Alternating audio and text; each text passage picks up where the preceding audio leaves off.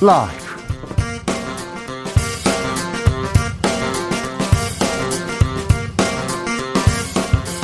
2022년 1월 4일 화요일입니다. 안녕하십니까. 주진우입니다.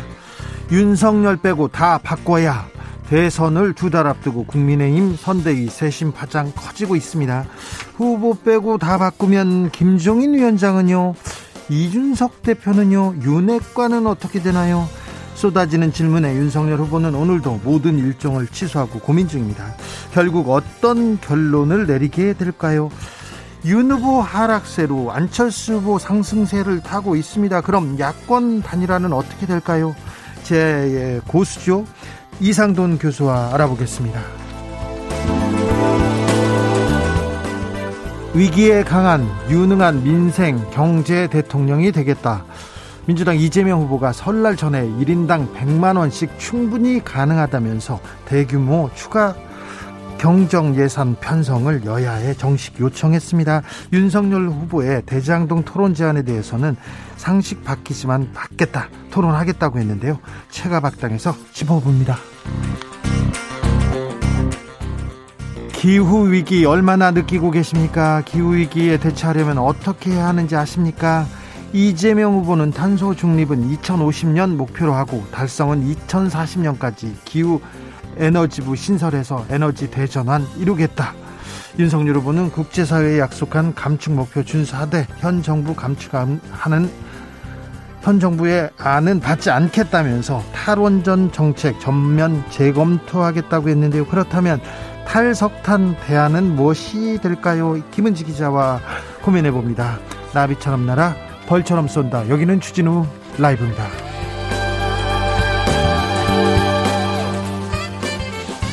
오늘도 자중차에 겸손하고 진정성 있게 여러분과 함께 하겠습니다. 국민의힘 선대위가 몸살을 앓고 있습니다. 오늘 내일 중으로 개편을 마무리 짓겠다고 하는데 마무리 짓고 나면 또 이 잡음은 사라질까요?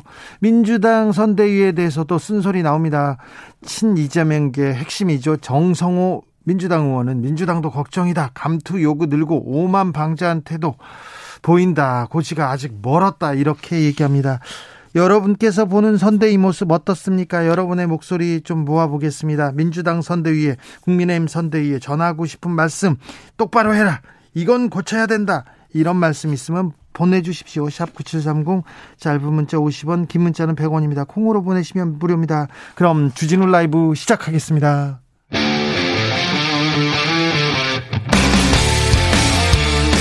탐사보도 외길 인생 20년.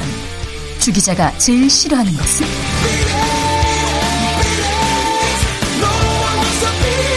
이 세상에서 비리와 부리가 사라지는 그날까지. 오늘도 흔들림 없이 주진우 라이브와 함께.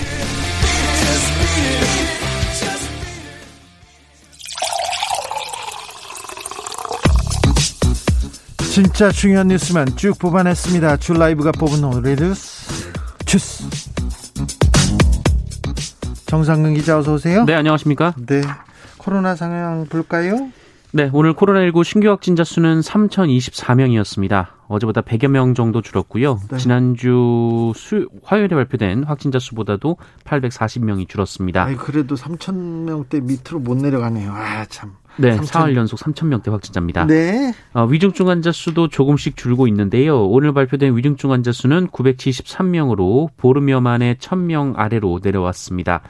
아, 하지만 사망자는 어제보다 늘었는데요. 네. 51명이 나오면서 누적 치명률은 0.9%까지 올라갔습니다. 전 세계적으로 지금 코로나 상황 심각합니다. 네, 연말 연시 전 세계 코로나19 확산세가 더 가팔라졌습니다. 블룸버그 통신에 따르면 지난 2일까지 지난 일주일 동안 발생한 전 세계 코로나19 확진자가 어, 무려 1천만 명을 넘어섰다라고 합니다. 아, 이는 2019년 말 코로나19가 이 세계 보건기구에 보고된 뒤 처음 있는 일입니다. 어, 기존 대유행 기간에 작성됐던 최다 기록보다 두 배나 많은 기록이라고 하는데요. 국제 통계 사이트 월드오미터에 따르면 어, 지난 2일까지 전 세계 누적 확진자가 3억 명에 육박했고요. 이 누적 사망자는 546만여 명으로 집계가 됐습니다. 아, 사망자가 500만 명, 546만 명입니다.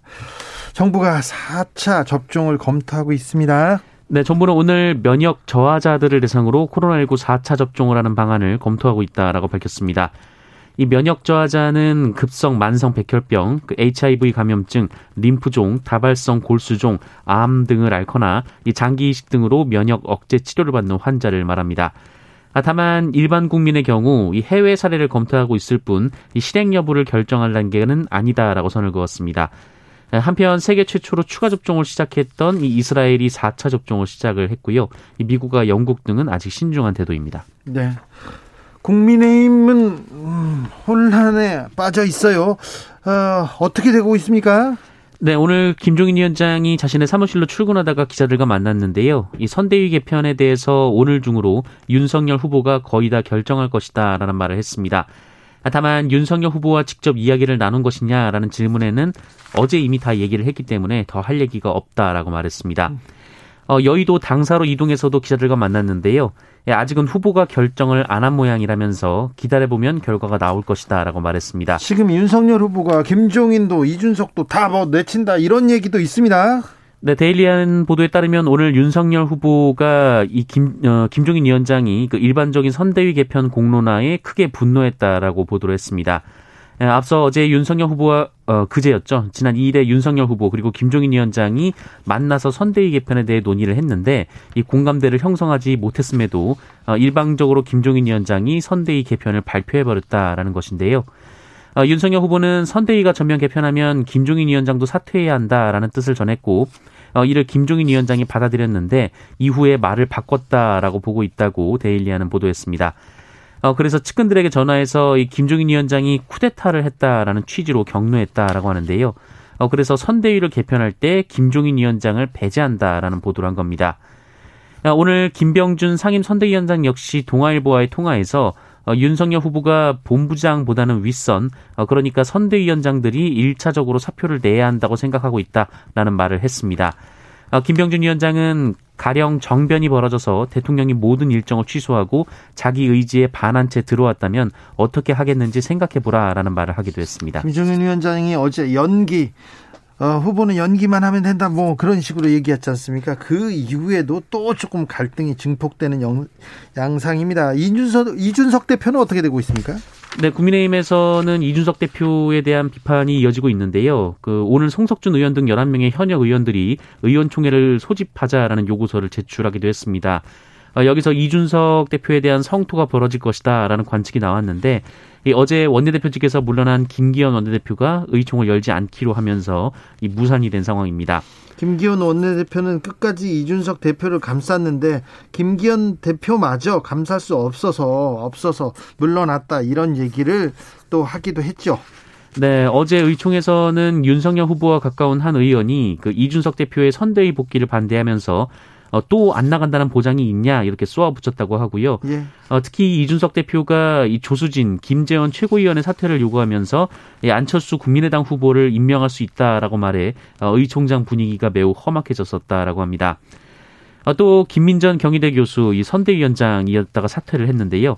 SNS에 이 유튜브 채널 가로세로 연구소가 제기한 이준석 대표의 성상납 의혹을 거론하면서 이준석 대표의 직무 정지를 요구하기도 했습니다. 어지럽군요. 어지러워요.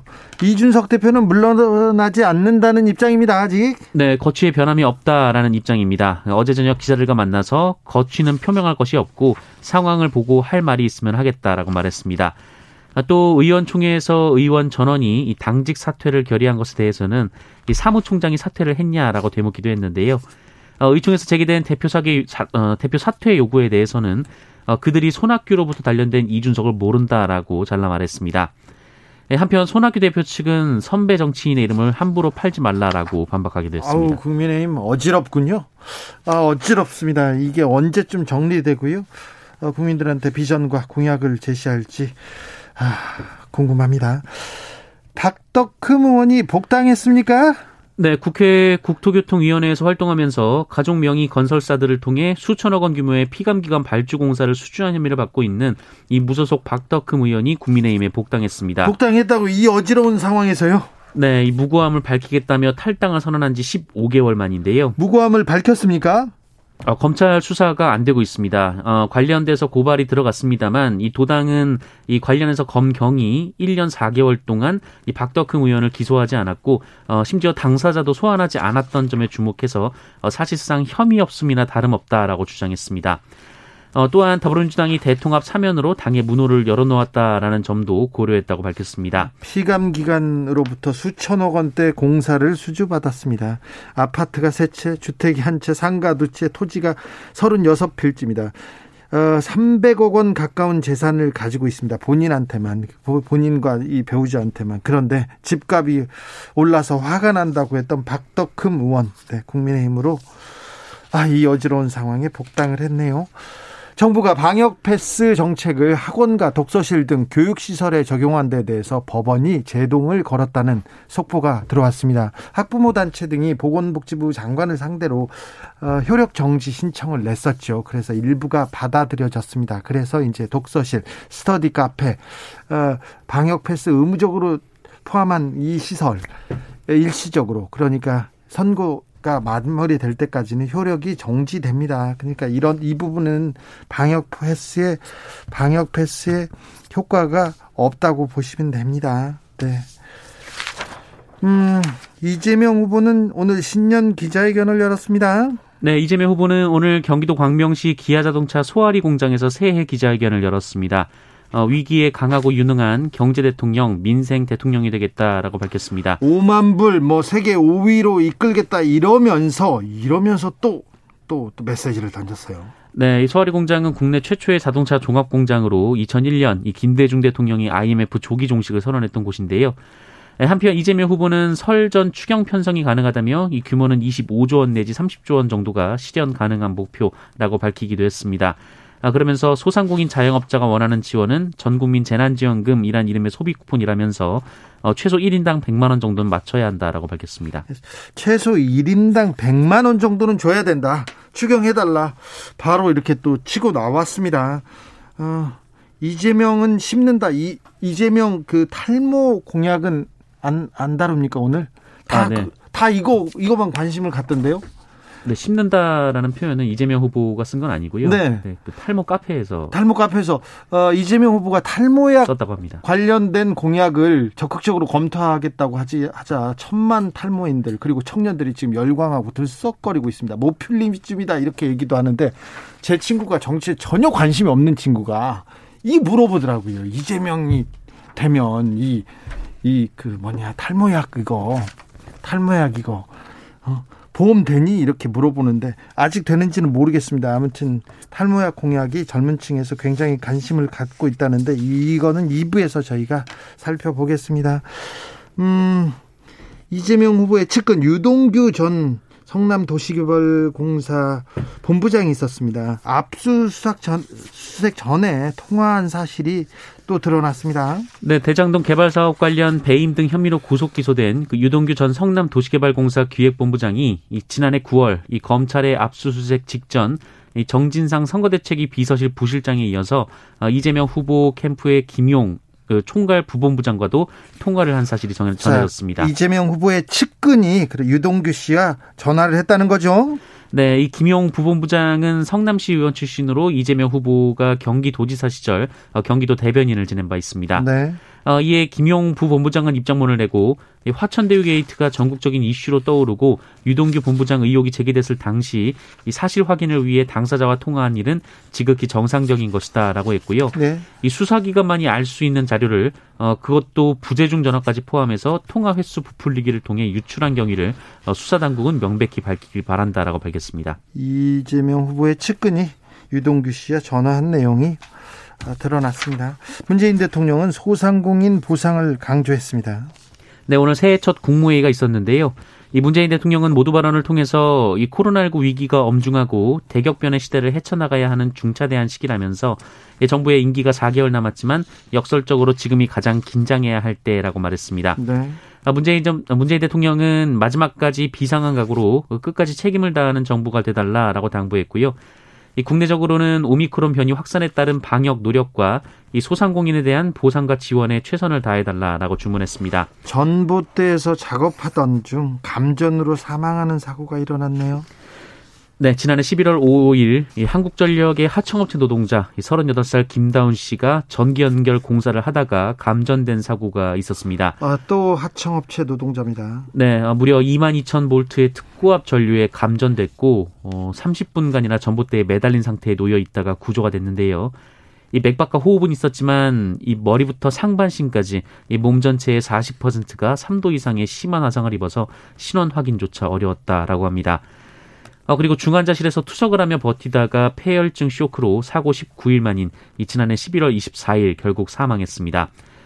어, 고인의 생일 다음 날이었다고 하고요. 원래 다치지 않았다면 올봄 결혼을 앞두고 상견례가 예정돼 있었다라고 합니다.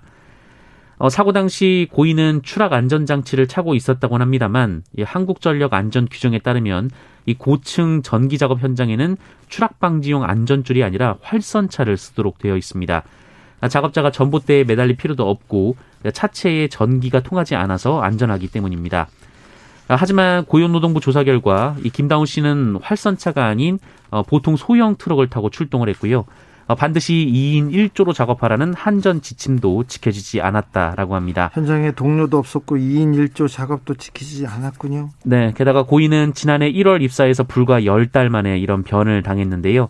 어, 고무 절연 장갑이 아니라 일반 면 장갑을 끼고 일했다고 합니다. 이거 원청인 한전의 책임이 있는 거 아닙니까?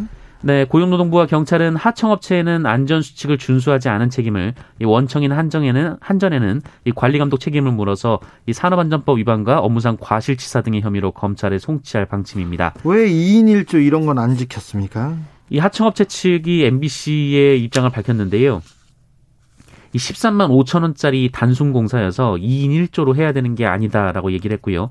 어, 활선차가 아니라 1톤 트럭이 가도 아무 문제가 없다는 것이 이 본인들 지침에 있다라고 주장했습니다. 또 안타까운 노동자가 현장에서 집에 돌아가지 못했습니다. 검사가 공소장을 이렇게 쓰는데요. 서명을 빠뜨려서 기소가 아예 무효가 됐다고요? 네, 검사가 피의자를 재판에 넘기면서 공소장에 이 서명 날인을 빠뜨린 사건의 기소가 무효가 됐습니다. 수사를 끝내면서 이런 혐의로 재판을 받게 해주세요 이렇게 넘기는 걸 기소라고 합니다. 네, 건설업체를 운영하는 A 씨는 2017년 어, 여러 가지 사기 혐의로 어, 징역 1년을 선고받았습니다. 어, 그런데 2심에서 이 사건 중 한 건에서 이 공소장의 하자가 발견됐습니다. 검사가 서명을 하지 않은 건데요. 2심은 어, 형식을 갖추지 못한 공소장 제출에 의한 공소 제기는 무효다라고 지적하고 어, A 씨의 형 어, 처벌 형량을 징역 11개월로 감경했습니다. 네. 그리고 이를 대법원이 확정을 해서요. 어, 그야말로 좀 어처구니 없는 실수로 이 피의자에 대한 처벌이 제대로 이루어지지 않게 됐습니다. 네. 이런 일도 있네요. 어, 자, 강대국들이 핵무기를 보유하고 있는 강대국들이 핵전쟁 방지하자 공동 서명을 발표 공동 성명을 발표했습니다. 네, 미국, 러시아, 중국, 영국, 프랑스 등 핵무기 보유 다섯 개국 정상들이 어제 핵전쟁 방지와 군비 경쟁 금지에 관한 공동 성명을 발표했습니다. 아, 이들은 핵무기 보유국 간의 전쟁 방지와 전략적 위험 저하를 어, 우리의 우선적 책임으로 간주한다라고 밝혔고요. 아, 핵전쟁에는 승자가 있을 수 없으며 절대로 일어나서는 안 된다는 점을 선언한다라고 밝혔습니다. 어, 그러면서 핵무기의 추가적 확산은 예방돼야 한다고 생각한다라며 핵 확산 금지 조약의 상위 의무에 대한 헌신을 유지한다라고 발표했습니다. 알겠습니다. 감사합니다. 주스 정상근 기자였습니다. 고맙습니다. 양당 선대에게 전하고 싶은 말 계속 답지하고 있습니다. 4287님께서 민주당은 상대당에 겸손하시오. 그렇습니다. 오만하면 선거에서 지는 경우 많았어요. 이긴다고 하다가도 이렇게 오만 방, 오만 방자한 당한테는 국민들이 심판했다는 거 기억납니다. 아, 화이티님, 민주당아, 박지원 국정원장 명언대로 정치와 골프는 고개 들다가 망하는 거라는 거 기억해야 합니다. 이렇게도 얘기하셨습니다. 5267님께서, 어, 야권 통합은 국민의 뜻입니다. 지금 이대로는 안 됩니다. 안철수와 머리를 맞대십시오. 이렇게 얘기하고요, 했고요. 2202님께서, 양 유력 후보 두 분 보면 우리나라 장래가 걱정됩니다. 아, 서민은 주라에서 재밌게 듣고 내일이나 열심히 하겠습니다. 이렇게 얘기했는데요. 네. 아, 정치인들이, 지도자들이 국민을 위해서, 국가를 위해서 조금 머리를 맞대는 모습 보여줬으면 하는 생각, 아, 여러분도 하고 있습니다. 교통정보센터 다녀오겠습니다. 김민희 씨.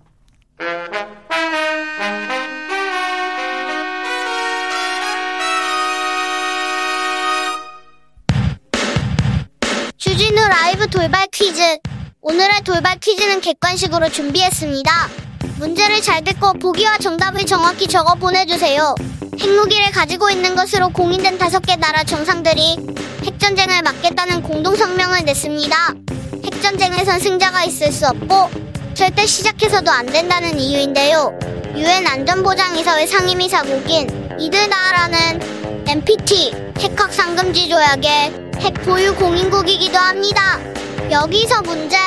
NPT에서 핵 보유국으로 인정하는 나라가 아닌 곳은 어디일까요? 보기 드릴게요. 보기 1번 미국, 2번 프랑스, 3번 보스니아 헤르체고비나. 다시 한번 들려드릴게요. 1번 미국, 2번 프랑스, 3번 보스니아 헤르체고비나. 샵 9730 짧은 문자 50원 긴 문자는 100원입니다. 지금부터 정답 보내주시는 분들 중 추첨을 통해 햄버거 쿠폰 드리겠습니다. 주진우 라이브 돌발 퀴즈 내일 또 만나요.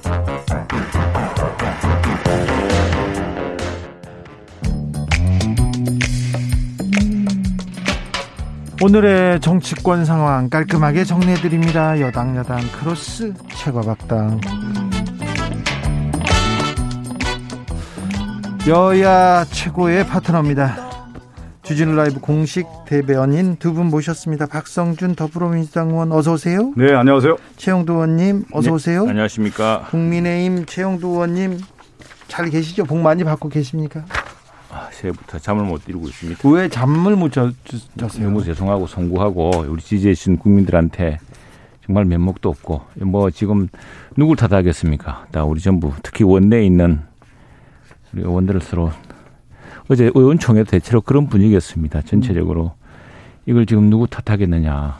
여기 우리가 진짜 진짜 분발하고 쇄신하고 하지 않으면은 어떻게 국민들이 이 정권 교체 의지가 그렇게 높은데도 지금 우리 당에 대한 지지가 이렇게 나는 것은 다 우리 잘못이신데 그걸 지금 누굴 음, 뭐 탓하고 누굴 뭘 하고 하겠느냐.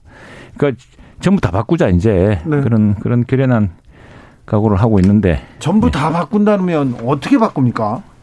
일단 선대위 조직을 좀 이재명 사실 선대위도 보면은 이게 뭐 메모드식으로 구성됐다가 처음에 어려웠어요? 예, 예, 그랬다가 이제 점점 선거에 들어가고 이재명 후보는 우리보다 한 한 달 정도 먼저 행보에 들어갔기 때문에 아주 행보가 구체화돼 있지 않습니까? 한번 쭉 예. 여러 주제별로 또는 지역별로 시줄 날리를 한번 다 했다고 보아지는데 우리는 이제 시작하는 단계인데 그렇게 하다 보면은 지금 처음에는 이제 크게 아우른다고 많은 사람이 필요하지만 이제는 정말 시줄 날리 정확하게 그 일정과 그다음에 정책과 또 그날의 그 중요한 메시지가 정말 삼박자처럼 딱딱딱 맞아 떨어져야 되거든요. 그렇게 하기 위해서는 너무 크고 결정 과정이 복잡하면 안 되거든요. 그래서 네. 그런 것들을 신속하게 해야 될 때도 됐고 또 여기 지금 우리가 후보가 저렇게 하는데 후보가 현장에 갔을 때 그 현장에 맞는 메시지 또 후보가 현장을 그 동선을 잡을 때 일정을 잡을 때도 정말 그게 그때 가장 필요한 동선이었나 이런 걸 한번 제대로 뒷받침해 줄 수 있는 실무적이고도 아주 구체적인 능력으로 가야 될 것 같고요. 여러 가지 그 비례하다 보니까 서로 커뮤니케이션 경색 현상이 생기고 그러다 보니까 뭐 오해도 생기고 분란도 생기고 그랬던 것 같습니다. 조혜숙님께서 최영두 의원 오랜만에 멋져 보입니다 이렇게 합니다. 항상 멋지셨는데 유성화님께서는 선대위 문제가 아니가 선대위 문제가 아니고요 선수 문제 아닙니까 이렇게 물어봅니다. 그게 다 전부 우리 문제죠. 그러니까 누굴 탓하겠습니까? 그러니까 모든 법칙이 이제 누가 무엇을 어떻게 하거든요. 누가 하느냐가 제일 중요하고요. 무엇을. 그러니까 정책이죠, 내용. 국가의 비전에 대한 철학 이런 것들을 담아내는 거고요. 그다음에 이제 어떻게 이 전략이죠. 그러니까 선거라고 하는 것은 후보 중심에서 어 정책 그리고 어떻게 공보, 홍보, 일정, 전략 이런 것들이 다 시줄 날줄로 엮어서 돼야 되는 건데 이 중심에는 누가 있냐면 누가예요, 누가. 그러니까 예. 후보가 이것을 끌고 갈 수 있느냐에 대한 자질과 능력을 갖췄느냐가 결정적인 변수인 거거든요.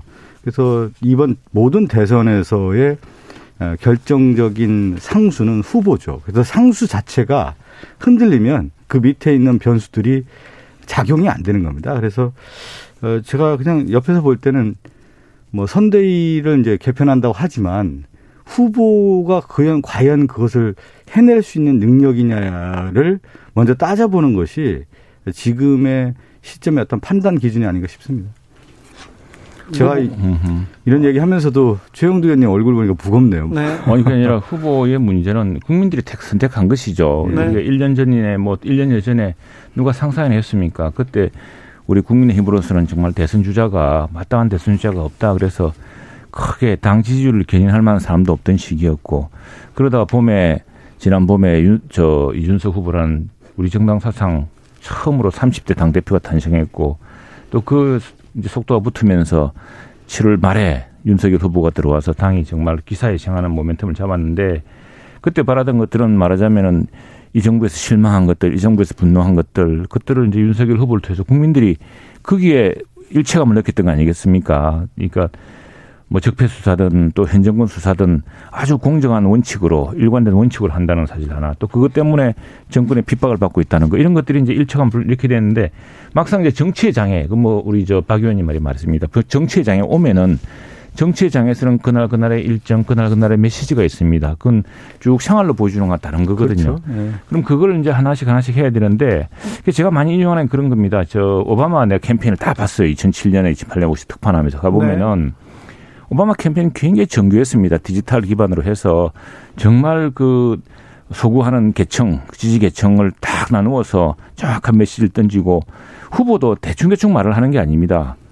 후보 말이 굉장히 정교하게 분류돼 있고 같은 말을 계속 같게 되풀이하거든요. 그런 것처럼 이제 선대위가 지난 10월 11월 초에 우리 가까스로 이제 경선이 끝나지 않았습니까? 그죠? 그래가지고 지금 한 2개월째 되는 셈인데 한 1개월째 뭐 좀, 좀 늦어졌고 이런 상황인데 아직도 그 후보에 대해서 그래서 어제 아마 김종인 위원장이 하신 이야기도 바로 그 후보가 어느 현장에 가든 딱 준비되어서 할 수 있도록 우리가 준비를 제대로 해줘야 된다. 그래서 내가 비서실장을 하겠다. 이제 이런 취지인데 정말 그렇거든요. 미국 그 선거를 보면은 그 넓은 지역도 갈 때 갈 때마다 딱 정해진 그 시나리오, 정해진 메시지, 정해진 동선에 따라서 차질이 하나 진행되거든요. 그게 지금 그 선거대책본부의 본분이고 그게 중요한 기능인데 그 기능이 많이 못 미치기도 했고 이런 과정에서 이제 후보가 이제 그, 어, 이곳 다니면서 여러 가지 상황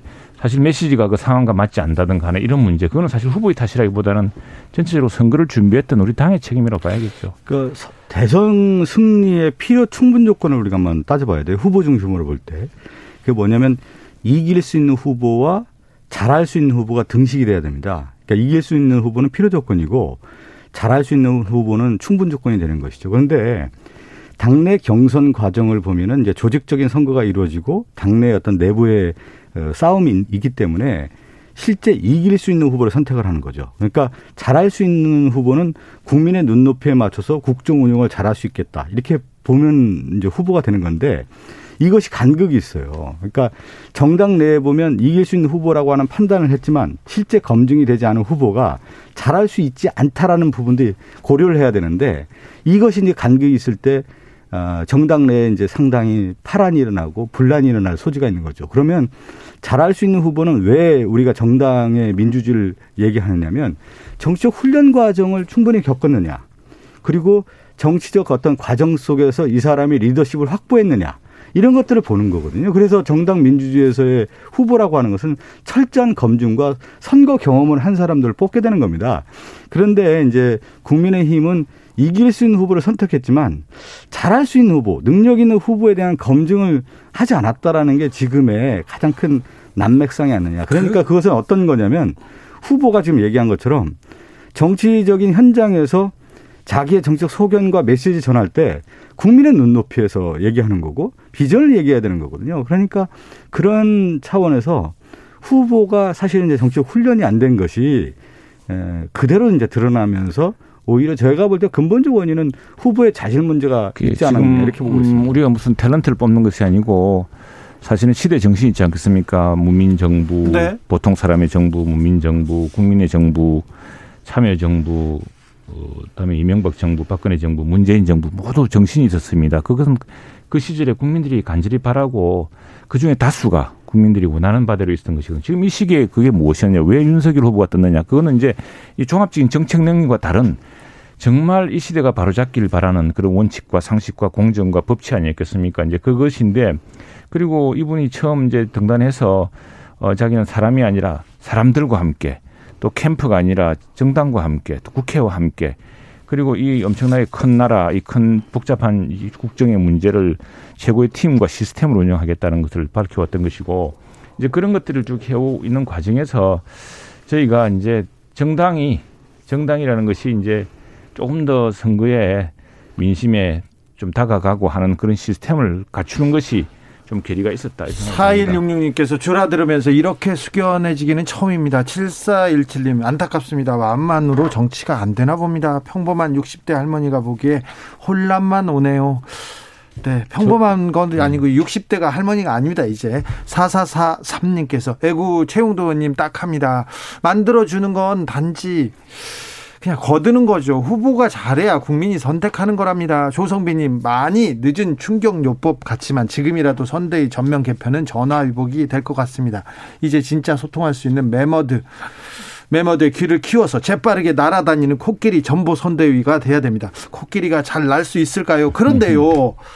오늘까지 결정이 될 것이다. 윤석열 후보가 어, 결정을 하면 이준석 대표도 그때 뭐 발표를 하고 김종인 위원장도 어떻게 뭐 오늘 중으로는 선대위 개편 결정할 거라고 얘기를 하는데 윤석열 후보가 장구하는지는 잘 모르겠습니다. 그런데요, 여기에 또 2738님, 대통령이 될 사람은 대본만 외워서 연기하는 배우가 되어서는 절대 안 됩니다. 얘기합니다. 처음에는 변수가 없으면 이긴다. 그러다가 가만히 있어라. 그러더니 연기만 해달라고 부탁했다. 이 발언은 굉장히 또 국민들한테. 그렇습니다. 예, 그 발언에 대해서는 어제 파장이 컸고, 저도 어제 현장에 있었는데 보니까 보통 우리 김종인 위원장이 짧지만 준비된 원고를 갖고 오는데 그날은 원고 없이 하더라고요. 그래서 어떤 얘기를 했는지 잠시 듣고 올게요. 네. 예. 비서실장의 노릇을 할 테니 후보도 태도를 바꿔서 우리가 해준 대로만 연기만 좀 해달라 이렇게 부탁을 했습니다. 여러 번 대통령 선거도 경험을 해봤습니다만은 후보가 선대위에서 해주는 대로 연기만 잘할 것 같으면은 선거는 승리를 할 수 있다고 국민 정서에 맞지 않는 얘기를 하면은 절대로 선거를 끌어갈 수가 없어요. 정치를 하신 지가 얼마 안 되신 분이 돼가지고서 상당히 좀 미숙한 부분이 있기 때문에 연기론 그리고는 국민 정서에 맞지 않는 얘기 미숙하다 선거를 이길 수 없다 뒷부분은 이 기자들한테 백브리핑한 부분인데 이 부분 국민들이 듣기에는 좀 충격적이거든요. 제가 이제 얘기 들었고 보니까 이제 김종인 위원장이 레이건 대통령을 예를 들었다고 하더군요. 근데 예. 레이건 대통령을 제가 한때 좀 연구를 했었습니다. 예. 근데 레이건 대통령은 어떤 인생을 살았냐면 19 20대 때요. 배우였죠. 라디오 아나운서를 해요. 네. 라디오 스포츠 캐스터였습니다. 스포츠 캐스터였는데 네, 야구 중계를 저 하는데 미국 통 지금 네. 의원들 제가 이제 그때 야구 중계를 어떻게 했냐면 야구 현장에서 중계를 한 게 아니고 야구장에서 텔레그래프를 보내주는 거예요. 네. 전신을 보내주는 겁니다. 네. 그 전신을 보고 상상을 하면서 그 라디오 청취자에게 그 중계를 하는 겁니다. 네. 그러니까 이 레이건 자체가 언어에 기본적으로 상상력을 발휘할 수 있는 힘을 배웠고 또 하나가 되게 중요한 게 있어요. 영화인 협회장을 하면서 정치, 경제, 사회, 문화에 있는 각계 인사를 만나서 대화하는 걸 되게 좋아했습니다. 예. 그래서 많이 들어가지고 네. 학습을 한 거예요. 그 학습을 어떻게 했냐면 자기의 내재화를 시켜서 대중과 소통하는 방법을 배운 겁니다. 그러니까 레이건의 연설을 보면 상당히 수려하고 내용이 있는 거예요. 그것을 자기화했기 때문에 그런 건데 윤석열 후보는 제가 이제 옆에서 볼 때 저도 이제 방송 출신이기 때문에 이분의 말이 왜 이렇게 거칠지? 그러니까 우리가 얘기하는 정치 언어라고 하는 것은 대통령 후보의 언어에 닿게 맞게 해야 된다는 거죠. 정치는 그러니까 언어이기도 합니다. 그렇죠. 정치는 이제 기본적으로 말과 언어, 말의 전쟁이란 말이죠. 네. 말의 전쟁이라고 하는 것은 품격 있는 전쟁을 할 수밖에 없는 거예요. 그래야만 후보가 우리의 미래는 이렇게 가겠다라고 하는 예측 가능성을 주는 건데 그러한 부분에서는 상당히 부족했기 때문에 김종인 위원장이 그냥 해준 대로 연기해라. 그렇지만 레이건을 예를 들었는데 레이건과는 이건 완전히 다른 다르다 접근 방법이 그 얘기를 드리고 싶어요. 그러니까 이제 말을 번지르하게 잘하는 게 중요한 아니고 아니고 말을 진실된 말을 해야겠죠. 그렇죠. 근데 네. 이제 그 사실 검사답지 않게 검사답지 않게 일단 시험이 늦어지지 많은 이유가 상당히 그 법서만 본 게 아니고 뭐 저 프리드만의 선택할 자유라든가 이런 책들도 많이 봤다고 합니다. 많이 보고 이게 뭐 말하자면은 저 나름대로는 하고 싶은 말이 많은 거예요 후보가 네. 그리고 다양하게 알고 있고 그래서 그 무슨 몰라서 그렇다는 게 아니고 그런데 이제 우리 그박 의원님도 아시지만 TV 토론이나 TV 토론하면 뭐 그걸 무한정 이야기할 수 있는 게 아니거든요. 네. 1분 내 이야기해야 되고 1분 30초 이야기해야 되고 남들이 이야기하는 걸 바로 받아서 바로 이야기해야 되고 이런 이제 요령이라는 게 있습니다. 그 요령이라는 게 있고 또 어, 정치적으로 옳은 말이라는 게 있습니다. 그 전체적으로 그냥 사석에서나 또는 비공개에서는 그렇게 용인되더라도 정치적으로 절대로 그좀 조심해야 될 말들. 그 이제 PC라 그러죠. Political Correctness라 그래서 네. 미국에서도 있고 뭐 우리나라 다 있는 거 아니겠습니까? 이제 그런 것들은 이제 사실은 준비가 돼야 됩니다. 오히려 우리 윤석열 후보가 정치를 안 한 사람이기 때문에 지금 이- 이재명 후보나 사실은 우리 여의도 정치로서는 굉장히 뼈아픈 일은 뭐냐면은 여의도 사람들이 아닙니다. 이재명 후보도 그렇고 윤석열 후보도 그렇고 네. 국민들이 새로운 사람, 정치에 때묻지 않은 사람을 찾는 것이고 그것이 이제 시대의 정신과 맞아 떨어지던 것인데 그 이후에 그러나 국민들과 소통하고 하기 위해서는 또 갖춰야 될 또 기본의 문법이 있기 때문에 이제 그런 것들을 어, 당에서 제대로 제공했어야 됐다라는 이런 취지로 봐야 될 것 같고요. 저는 이제 하나 더 말씀을 좀 드리고 싶은 게 이제 윤석열 후보의 이제 말실수 그동안 이제 베일에 가려진 후보가 됐다가 나와서 정치 전선에서 윤석열 후보의 모습을 봤더니 말실수하더라. 근데 한두 번이 아니었다라는 거죠. 그런데 여기서 더 나아가서 기존의 방송과 언론은 어느 정도 각색된 말을 한단 말이죠. 네. 포장을 해줘서 이제 윤석열 후보의 말이 나왔는데 그 가운데서 실수가 있었단 말이에요. 그런데 분기점이 있었던 것 같아요. 그러니까 3프로 TV라고 하는 유튜브 방송에서 1시간 30분 정도 각 후보가 경제 현안에 대해서 깊이 있게 얘기하는 자리가 마련된 겁니다. 그것은 뭐냐면 단순한 말 실수가 아니라 이 후보가 대한민국의 경제 문제를 어떻게 보고 어떻게 가겠다라고 하는 비전 제시까지 나온 거고 거기에는 뭐가 있었냐면 내공이 드러난 거예요. 그래서 이 3프로 TV 같은 경우는 실제 특정 다수 경제에 관심 있는 독자들이 보기 때문에 이 채널에 대한 열동률 충성심이 매우 강한 이제 독자들이었던 것이죠. 그것을 깊이 있게 보다 보니까 양 후보에 대해서 아 경제 문제가 이렇게 이렇게 차이가 있구나 내공에 그래서 그것이 이제 이번에 제가 그래서 볼때 예. 큰 차이점이 나타난. 겁니다. 한- 단순한 말실수가 아니라는 거죠. 중에 말 중에 네. 하나는 그 동안은 TV 토론을 하자 그랬어요. 후보끼리 토론하자. 이게 이제 말장난, 말재간처럼 볼 수 있는 그런 것인데 근데 지금 봤듯이 이렇게 후보 간 토론이 아니더라도 후보를 불러서 집중 토론하는 게 굉장히 효과적인 방법이더라는 네. 걸 이번에 3%도 보여주고 우리 편협이라든가 뭐또 어, 가론 클럽이라든가 보지 않았습니까? 그래서 토론을 실제로 하고 있고 그게 후보들을 단련시키기도 하고 후보들의 어떤 정책 능력을 이제 우리가 검증할 방법이기도 한데 근데 3% TV는 이렇게 생각합니다. 3%는 이제 주식 아니겠습니까? 채권하고 이렇게 금융시장에 관한 것이기 때문에 부동산도 다뤘고 예, 그랬죠. 우리 다. 기본적으로 금융과 주식에 대해서는 글쎄 이렇게 말씀드리면 어떻게 될지 모르겠는데 기본적으로 우리 당을 그나마 신뢰하는 편입니다. 왜냐하면 쭉 그 금융 정보, 금융이라든 이런 시장의 원리를 중시하기 때문에 그러나 이재명 후보가 이제 열동률이 좀 많았다, 많은 분이 봤다 그러는데 그거는 아니 이재명 후보는 도대체 이거 어떻게 혹시 할까? 갑자기 국토세를 도입하지 않을까?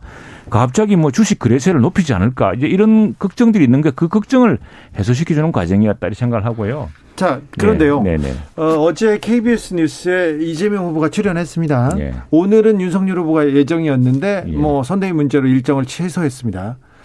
근데 토론회는 합니까? 대장동 문제로 주제, 주제를 한정하면 토론회에 응할 수 있다고 윤석열 후보가 했고 이재명 후보도 공식적으로 요청하면 받겠다 이렇게 얘기했는데 이 문제라도 좀 만나서 얘기합니까?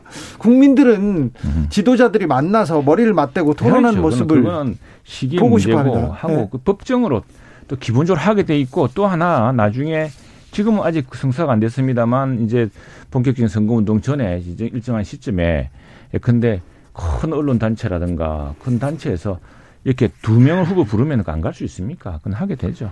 예. TV 토론뿐만 아니라 아까 저 최영두 의원님 얘기한 것처럼 언론인 단체라든가 또 예. 방송사에서 후보를 검증할 수 있는 집중 프로그램 있지 않습니까? 이 네. 집중 인터뷰. 그러니까 단순하게 TV 뉴스에서 한, 한 5분에서 7분짜리 인터뷰를 했을 경우에는 그냥 뭐라고 하죠? 약속대련인 거예요. 약속한 질문에 약속 대답이기 때문에 그 후보의 내공을 알 수가 없는 거예요. 그래서 긴 시간 동안 한 주제에 대해서 외교면 외교, 안보면 안보, 국방 이런 걸 묻고 하나는 또 하나는 경제 분야, 정책 분야 이렇게 하면서 이 후보가 정말로 잘 알고 있는지 그리고 국민의 마음을 제대로 이해하고 있는지를 적나라하게 보여줘야 되는 겁니다. 그래서 민주주의라고 하는 것은 공론회장이라고 하는 얘기가 그래서 윤석열 후보도 나와서 얘기하고 이재명 후보 무슨 만물 박사인 듯이 이야기하는데 이재명 후보 그렇게 잘 하시는 분이 왜 또 그런 엉터리 같은 무슨 예, 큰 대장동 특혜라든가 지금 그 지금 다그 관련된 사람들 얼마 전에 아니, 저 어, 유동규 씨 그, 마지막 그 사인하고 대장동 뭐, 관련해서 아니, TV 토론하면 그 얘기 하시면 되잖아요. 다 최 의원님 얘기하신 내용을. 저 특검하고 하면 될 문제를. 네. 다음에 지금 그 우리가 대통령한테 바라는 것은 독불 장군과 잘 무슨 뭐 마물 박사처럼 임기응변 한 사람 바라는 게 아닙니다. 정말 그건 지금 우리가 오히려 바라는 것은 당신 저 사람 총리를 누가 쓸 건지 부총리를 누구 쓸 건지 정책을 어떻게 할 것인지 그 신뢰하는 사람인지 이런 걸 바라고 있다고 봐야 됩니다. 자 오히려. 이재명 후보 얘기로 좀 넘어가고 싶은데요. 이거 하나만 물어볼게요. 국민의힘 선대위는 언제쯤 새 출발할까요? 이제 길게 봐도 안 되겠죠. 연초니까 연초에 뭐 사실은 오늘 늦게라도 예상을 했는데 아니더라도 네. 뭐 저 금명간에 아마 결론이 알겠습니다. 금명간이고요. 예. 이준석 대표의 거치는요. 이준석 대표는 어제 지금 뭐 이준석 대표의 은행이라든가 이런 것에 대해서 뭐야 많은 지지자들이 또 붕괴하고 있기도 하고 또 이준석 대표는 그에 입장을 밝히기도 하고 했는데 기본적으로 이준석 대표도 우리 후보를 윤 후보를 중심으로 있는데 이겨야 된다는 건 공동 운명체입니다. 그분 그 당 대표도 그렇기 때문에 거기에 대한 이제 분명한 입장이 또 표시가 또 있겠죠. 있겠고. 당내에서는 어떤 얘기 나왔어요? 당내에서는 이런 이야기입니다. 당내에서는 뭐 부글부글 끓는 사람도 있고 여기 있는데 지금 여기서 우리가 대표를 그래 한 사람 찍어서 그렇게 한들 그게 지금 해법이냐. 지금 네. 그렇죠. 오히려 자중질환으로 들어가는 거 아니냐. 그러면 대표가 대표가 빨리 무슨 역할을 하도록 하고 예. 또 힘을 합치는 것이 오히려 정도 아니냐 이런 이야기죠. 민주당 이재명 후보는 최소 1인당 100만 원씩 얘기하면서 설 전에 추경 가능하다 이렇게 또 던지고 나왔습니다. 아니 그 지금 상황이 이제 코로나 오미크론까지 해서 전반적으로 더 어려움에 처해 있고 소상공인 자영업자가 어렵지 않습니까? 또 네. 그리고 어, 이 사회적 거리두기 2주 더 연장하면서 정말 어렵다라는 거죠. 그렇다고 했을 경우에 그러면 국가나 정부나 이런 국회에서 어떤 일을 해야 되는 거냐. 실제 이 부분들에 대한 어떤 구제가 나와야 되는 거, 사회적 지원이 나와야 되는 거 아니겠습니까? 그랬을 경우에 실질적 대책을 마련하고 그것을 집행하는 게 매우 중요하다는 거예요. 바로 신속하게. 네. 그러려면 어떻게 하느냐. 지금 상황에 대한 것을 파악을 하고 바로 신속하게 집행하기 위해서는 추경까지 필요하다라고 하는 것이 이재명 후보의 생각이고 민당의 생각인 것이죠. 정도 의원님. 네. 자, 그 이전에 그렇게 우리 손실 보상 해 주자고 법 만들자고 했을 때 손실 보상 그거 안 해 주려고 그러면서 25만 원씩 25만 원씩이었죠. 88%안 주려고 14조 쓰고 손실보상에 1조 선 민주당 아닙니까? 그것도 그 25만 원 주는데 더 주자고 했던 이재명 후보 아닙니까? 그런데 지금 정말로 이 사태가 장기화되면서 지금 이 소, 저 자영업자 소상공인들 이 직격탄을 맞은 더구나 거리두기가 지금 강화 계속 연장되면서 이 맞는 생활고라든가 그, 그 고통은 이루 말할 수가 없거든요. 그런 것들을 그냥 100만 원 갖고 어떻게 해결됩니까, 그게. 100만 원, 100만 원 해결되겠습니까? 네. 지금 100만 원을 골고루 나누자고 하는데 이것도 역시 그냥 이전에 하던 진짜 고통받고 진짜 시장을 살리려고 하는 진짜 그 고통에 공감하는 정책은 아니라고 봅니다. 저는 오히려 그 지난번에 윤석열 후보가 또 이야기했듯이 실제로 그 피해 규모와 또 예, 근데 임대료 같은 것은 임대료를 국가가 일부 보전을 해주고 또 그그 그 부분을 어, 보상을 해주고 하는 이런 방식으로 실질적인 도움이 되고 실질적으로 고통을 겪고 있는 분들, 국가의 행정명령을 이행하기 위해서 어려, 어려움을 겪고 있는 분들을 좀 더 두텁게 도와줘야 된다라는 것 아니겠습니까? 이제 그 추경과 관련해서 이제 한 25조, 30조 정도 지금 얘기가 나오고 있는 것 네. 같아요. 우리가 이제 그 지원을 했을 경우 여러 가지 이제 방법들이 있는데 그동안에 이제 논의됐던 것 중에 하나가 뭐냐면 이제 대출이죠. 간접적인 대출에 대한 것도 있었고 또 현금 지급도 있고 그리고 이제 지역 화폐를 통해서 실질적으로 소상공인이나 자영업자에게 이제 매출 지원을 하는 해서 경제 어떤 선순환 구조를 하자 이런 얘기를 하는 건데 야당도 사실은 이제 소상공인 자영업자에 대해서는 더 깊고 넓고 두텁게 하자라는 데서 동의하고 있습니다. 50조, 100조까지 네, 나왔죠. 50조, 100조까지. 그러면 지금 2, 30조 얘기가 나오고 있는데 오히려 야당에서도 그런 얘기가 있다고 하면은 지금 시점에서 50조가 됐든 편성을 해서 지금 가장 어려운 시기에서 실질적으로 정책이라고 하는 것은 타이밍이 매우 중요한데 네. 지금 해야 된다. 그리고 이러한 이제 에, 뭐 재난지원금이 됐든 추경과 관련된 논의가 있는데 이 선거하고는 상관이 없는 거거든요. 결정적으로 지금 자, 여, 야당도 지금 어, 관심 있게 좀 보고 지금 있는 저 거고. 예. 정부에서도 정부에서도 우리가 예산 중에 네. 저 코로나 집행 예산을 지금 607조나 해놨지 않습니까? 그 상당 부분 코로나를 대비한 예산이기도 하거든요. 아니, 1년 그렇다면은 예산이죠. 예산이 이렇다면은 607조죠. 이것을 조기 집행하는 게 굉장히 중요합니다. 그래서 조기 집행 방안을 지금 확보해야 될 것이고, 다음에 정부 여당이랑 예산 편성은 추경도 그렇고 정부 정부가 하는 겁니다. 네. 정부가 빨리 가져오는 게 중요하고 또 하나는 아니 그래서 그 수십 조를 해서 전부 100만 원씩 골고루 나누자는 이야기입니까 지금? 이걸 해서 정확하게 예? 정확하게 해서 정말 고통받는 사람들이 네. 그 고통을 덜 수 있도록 희망을 가질 수 있도록 해주는 게 더 중요한 거 아닙니까? 국민의힘의 소상공인 손실보상 공약도 좀 듣고 싶습니다. 8497님, 최영도 의원님 힘드시죠? 이렇게 얼굴에 좀 힘들어 보이시나 봐요. 힘내십시오. 공무, 잠을 못 자고 있습니다. 공무사원님께서 제가 노태우 대통령 선거 때부터 그때부터 대선 투표했는데요. 상대방 선거 캠프 걱정해 주는 건 처음 봤습니다. 이렇게. 박성준 의원님이 너무 걱정해 주셨나 봅니다. 아니 걱정하는 게 이제 뭐 걱정보다는 우리나라의 예, 가- 대통령 이번 대통령 선거가 좀 어, 상당히 그 큰 다른 선거가 된 거죠. 어떤 다른 선거가 됐냐면 네. 기존의 우리나라 대통령 선거는 진영의 논리가 굉장히 강했죠. 네. 계급이라든가 이념이라든가 세대라든가 지역 이런 투표 성향이 매우 강했는데 네. 전 세계적 현상 중에 하나가 뭐냐면 미국도 마찬가지고요. 우리나라도 그 현상이 나타난 겁니다.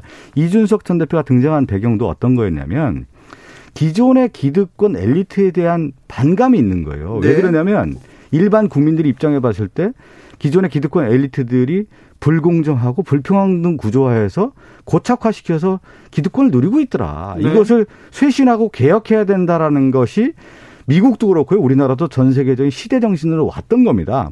그래서 기존의 기득권 정책에 맡길 수 없다라고 하는 것이 시대적 언명으로 나왔고 그런 변화의 물꼬가 나왔는데 제가 볼 때 이제 오히려 이제 국민의힘은 과거 지향적으로 기득권적으로 자리에 연연하는 모습들로 간 것이 오늘날 어, 지금 이제 그런 현상들이 나온 거 아니냐. 저는 그렇게 보거든요. 그러니까 시대의 조류를 가야 된다. 그런 시대, 측면에서 시대의 조류는 정권 네. 교체고 이 정부는 절대로 안 되겠다는 것이 국민 어떤 여론조사든 가만히 남지 않습니까? 정권 교체 여론이 60%를 막 넘어섰는데 견고했는데 지금 정권 교체 여론이 그게, 그게 이제 빠- 그래서. 오늘부터 우리가 전체 뭐 전국의 현수막을 끌었는데 정말 부끄럽고 민망하고 정말 송구할 송구하죠. 그래서 이게 이제 우리 당이 우리 당이 이제 망치고 있는 겁니다. 지금 그 점은 뭐 저도 이 당원으로서 또 특히나 책임 있는 또 다음 휘- 위원장으로서 또 원내 의원으로서 정말 참 책임감 무겁게 느끼고 있습니다. 그건 그렇게 국민들이 정권 교체하라고 그렇게 이 이 저 한 번도 겪어보지 못한 나라에서 이렇게 큰 고- 고통을 겪고 있다고 그렇게 호소하는데 세상의 정당이 그 야당이 그걸 제대로 하나를 그저 여망할 때 맞추지 못해서 이러고 있으니 저희도 저희가 마지- 밉습니다. 정말. 마지막 언급을 하면 제가 아까 얘기한 것처럼 이 전- 선거의 구도가 기득권 엘리트들의 그 기득권 그것은 뭐냐면 불공정 불평등을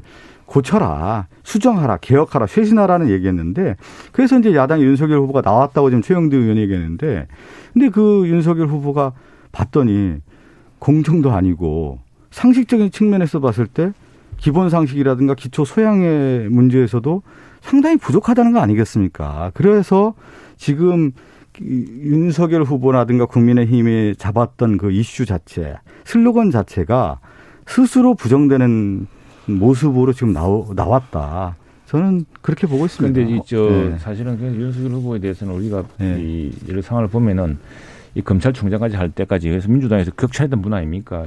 굉장히 법, 법적인 자제, 이 선택할 자유라는 책도 그렇게 읽었다 하더라고요. 검찰이 수사를 막 하는 게 아니라 굉장히 그 이 특히나 남을 단죄한다는 것은 엄청난 판단을 요구하는 겁니다. 거기에 대한 지식을 요구하는 거죠. 단, 단순히 법적인 그뿐 아니라 기준뿐 아니라 그래서 그런 면에서 많이 훈련된 사람이고 다만 정치의 현장에서 처음 해보는 일이고 처음 아는 일이고 하니까 네. 그런 것은 이제 우리 당이 다 뒷받침하겠다 신속하게 당을 재구축하겠다. 검사. 윤석열이 아니라 정치인 윤석열로서 시험대에 올랐습니다. 진짜 풀어야 될 숙제가 눈앞에 놓였습니다. 어찌 푸는지 좀 지켜볼까요? 최가박당 박성준, 최영두 두 분 감사합니다. 고맙습니다. 저는 6시에 2부에서 찾아뵙겠습니다.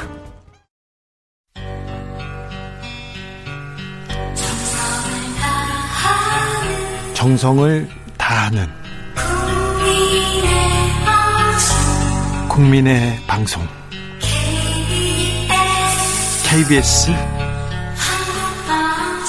주진우 라이브 그냥 그렇다고요. 주진우 라이브 2부 시작했습니다. 어디에서 뭐 하면서 주진우 라이브 듣고 계십니까? 지역에 따라 2부부터 오신 분들 계시죠? 잘 오셨습니다. 환영합니다. 7시까지 함께 해 주십시오. 라디오 정보센터 다녀오겠습니다. 조진주 씨.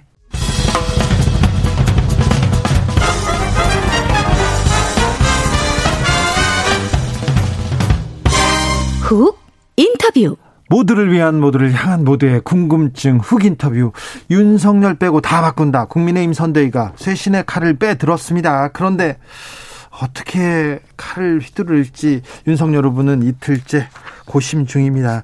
이런 가운데 안철수 후보의 지지율이 올라가면서 대선 변수가 되고 있습니다. 단일화는 어떻게 될까요?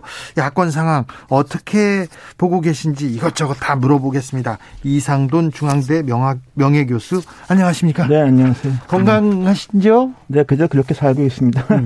복 많이 받으십시오. 네, 고맙습니다.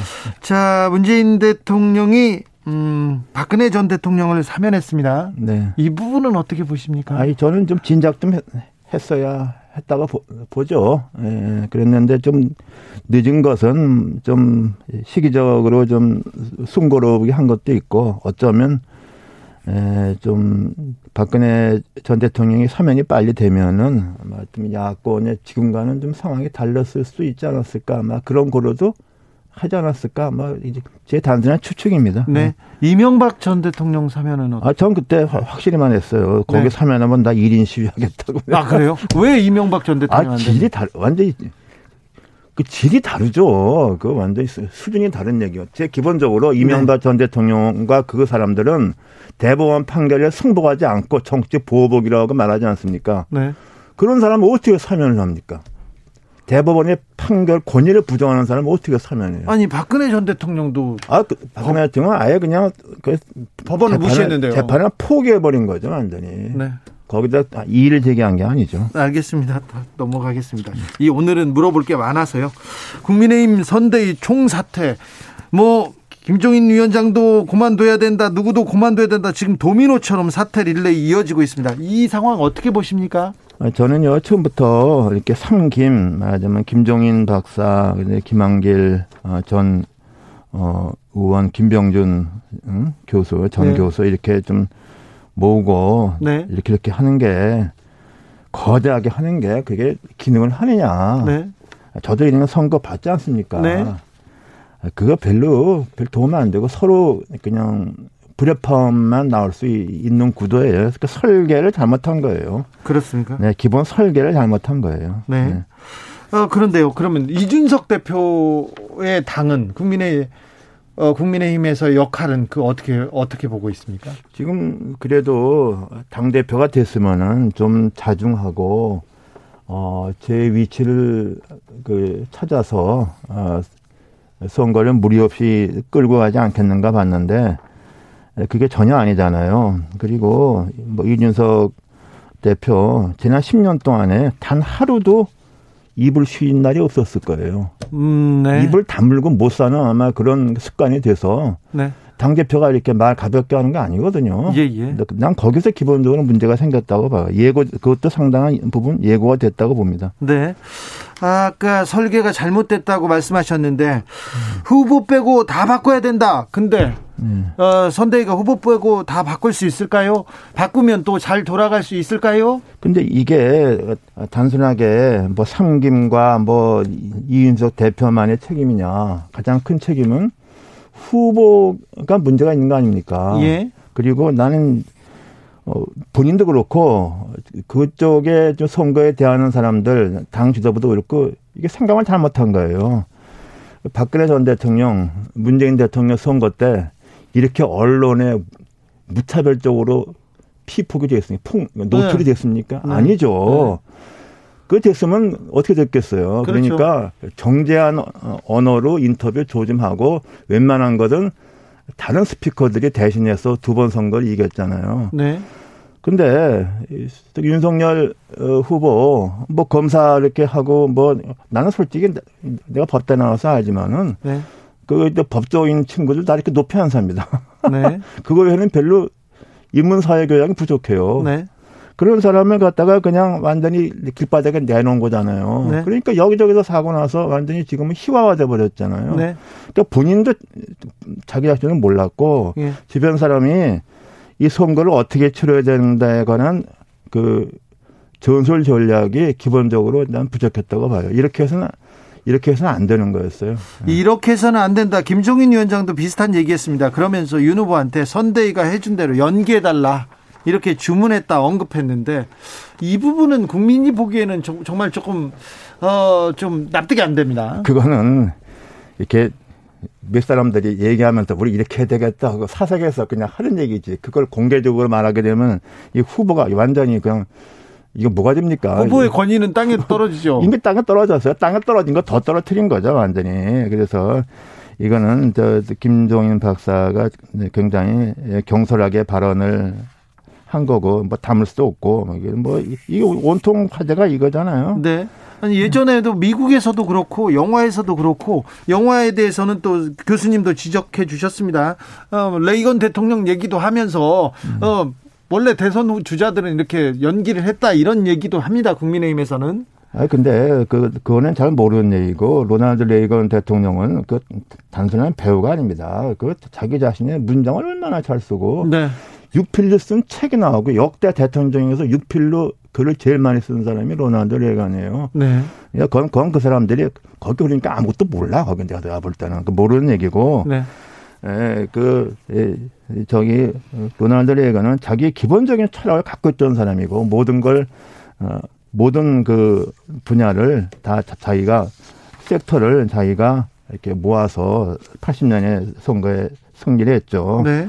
지금 뭐, 이 영화 본 사람도 있을까 모르겠는데, 네. 그 덴젤 와싱턴과 메릴 스트립이 주연한 그 Manchurian Candidate, 그러니까 Manchurian 후보라는 영화가 있어요. 예. 그 1962년에 흑백으로 나왔던 영화를 리메이크 한 건데, 네. 대충 스토리는 그거예요. 이 Manchurian은 뭐냐 그러면은, 원래 1962년 영화가 한국 전쟁 때 그 중공군한테 포위돼서 세뇌를 당해가지고서 미국에 들어와서 일종의 sleeping cell, 숨어 있는 그 공산권의 간첩에 대해서 그 사람이 에, 정계에 지- 진입하고 큰 역할을 하는 뭐 그런 스토리예요. 근데 예. 이것을 2004년에 리메이크 했는데 그것도 패턴은 바뀌었는데 거기 보면은 이게 2004년 영화에서는 이 이라크 전쟁에서 어, 전공을 세우고 기억 상실했는데 그게 명예훈장을 받고 그걸로 해서 하원 의원이 되고 부통령까지 해도 부통령 당선이 됩니다. 근데 네.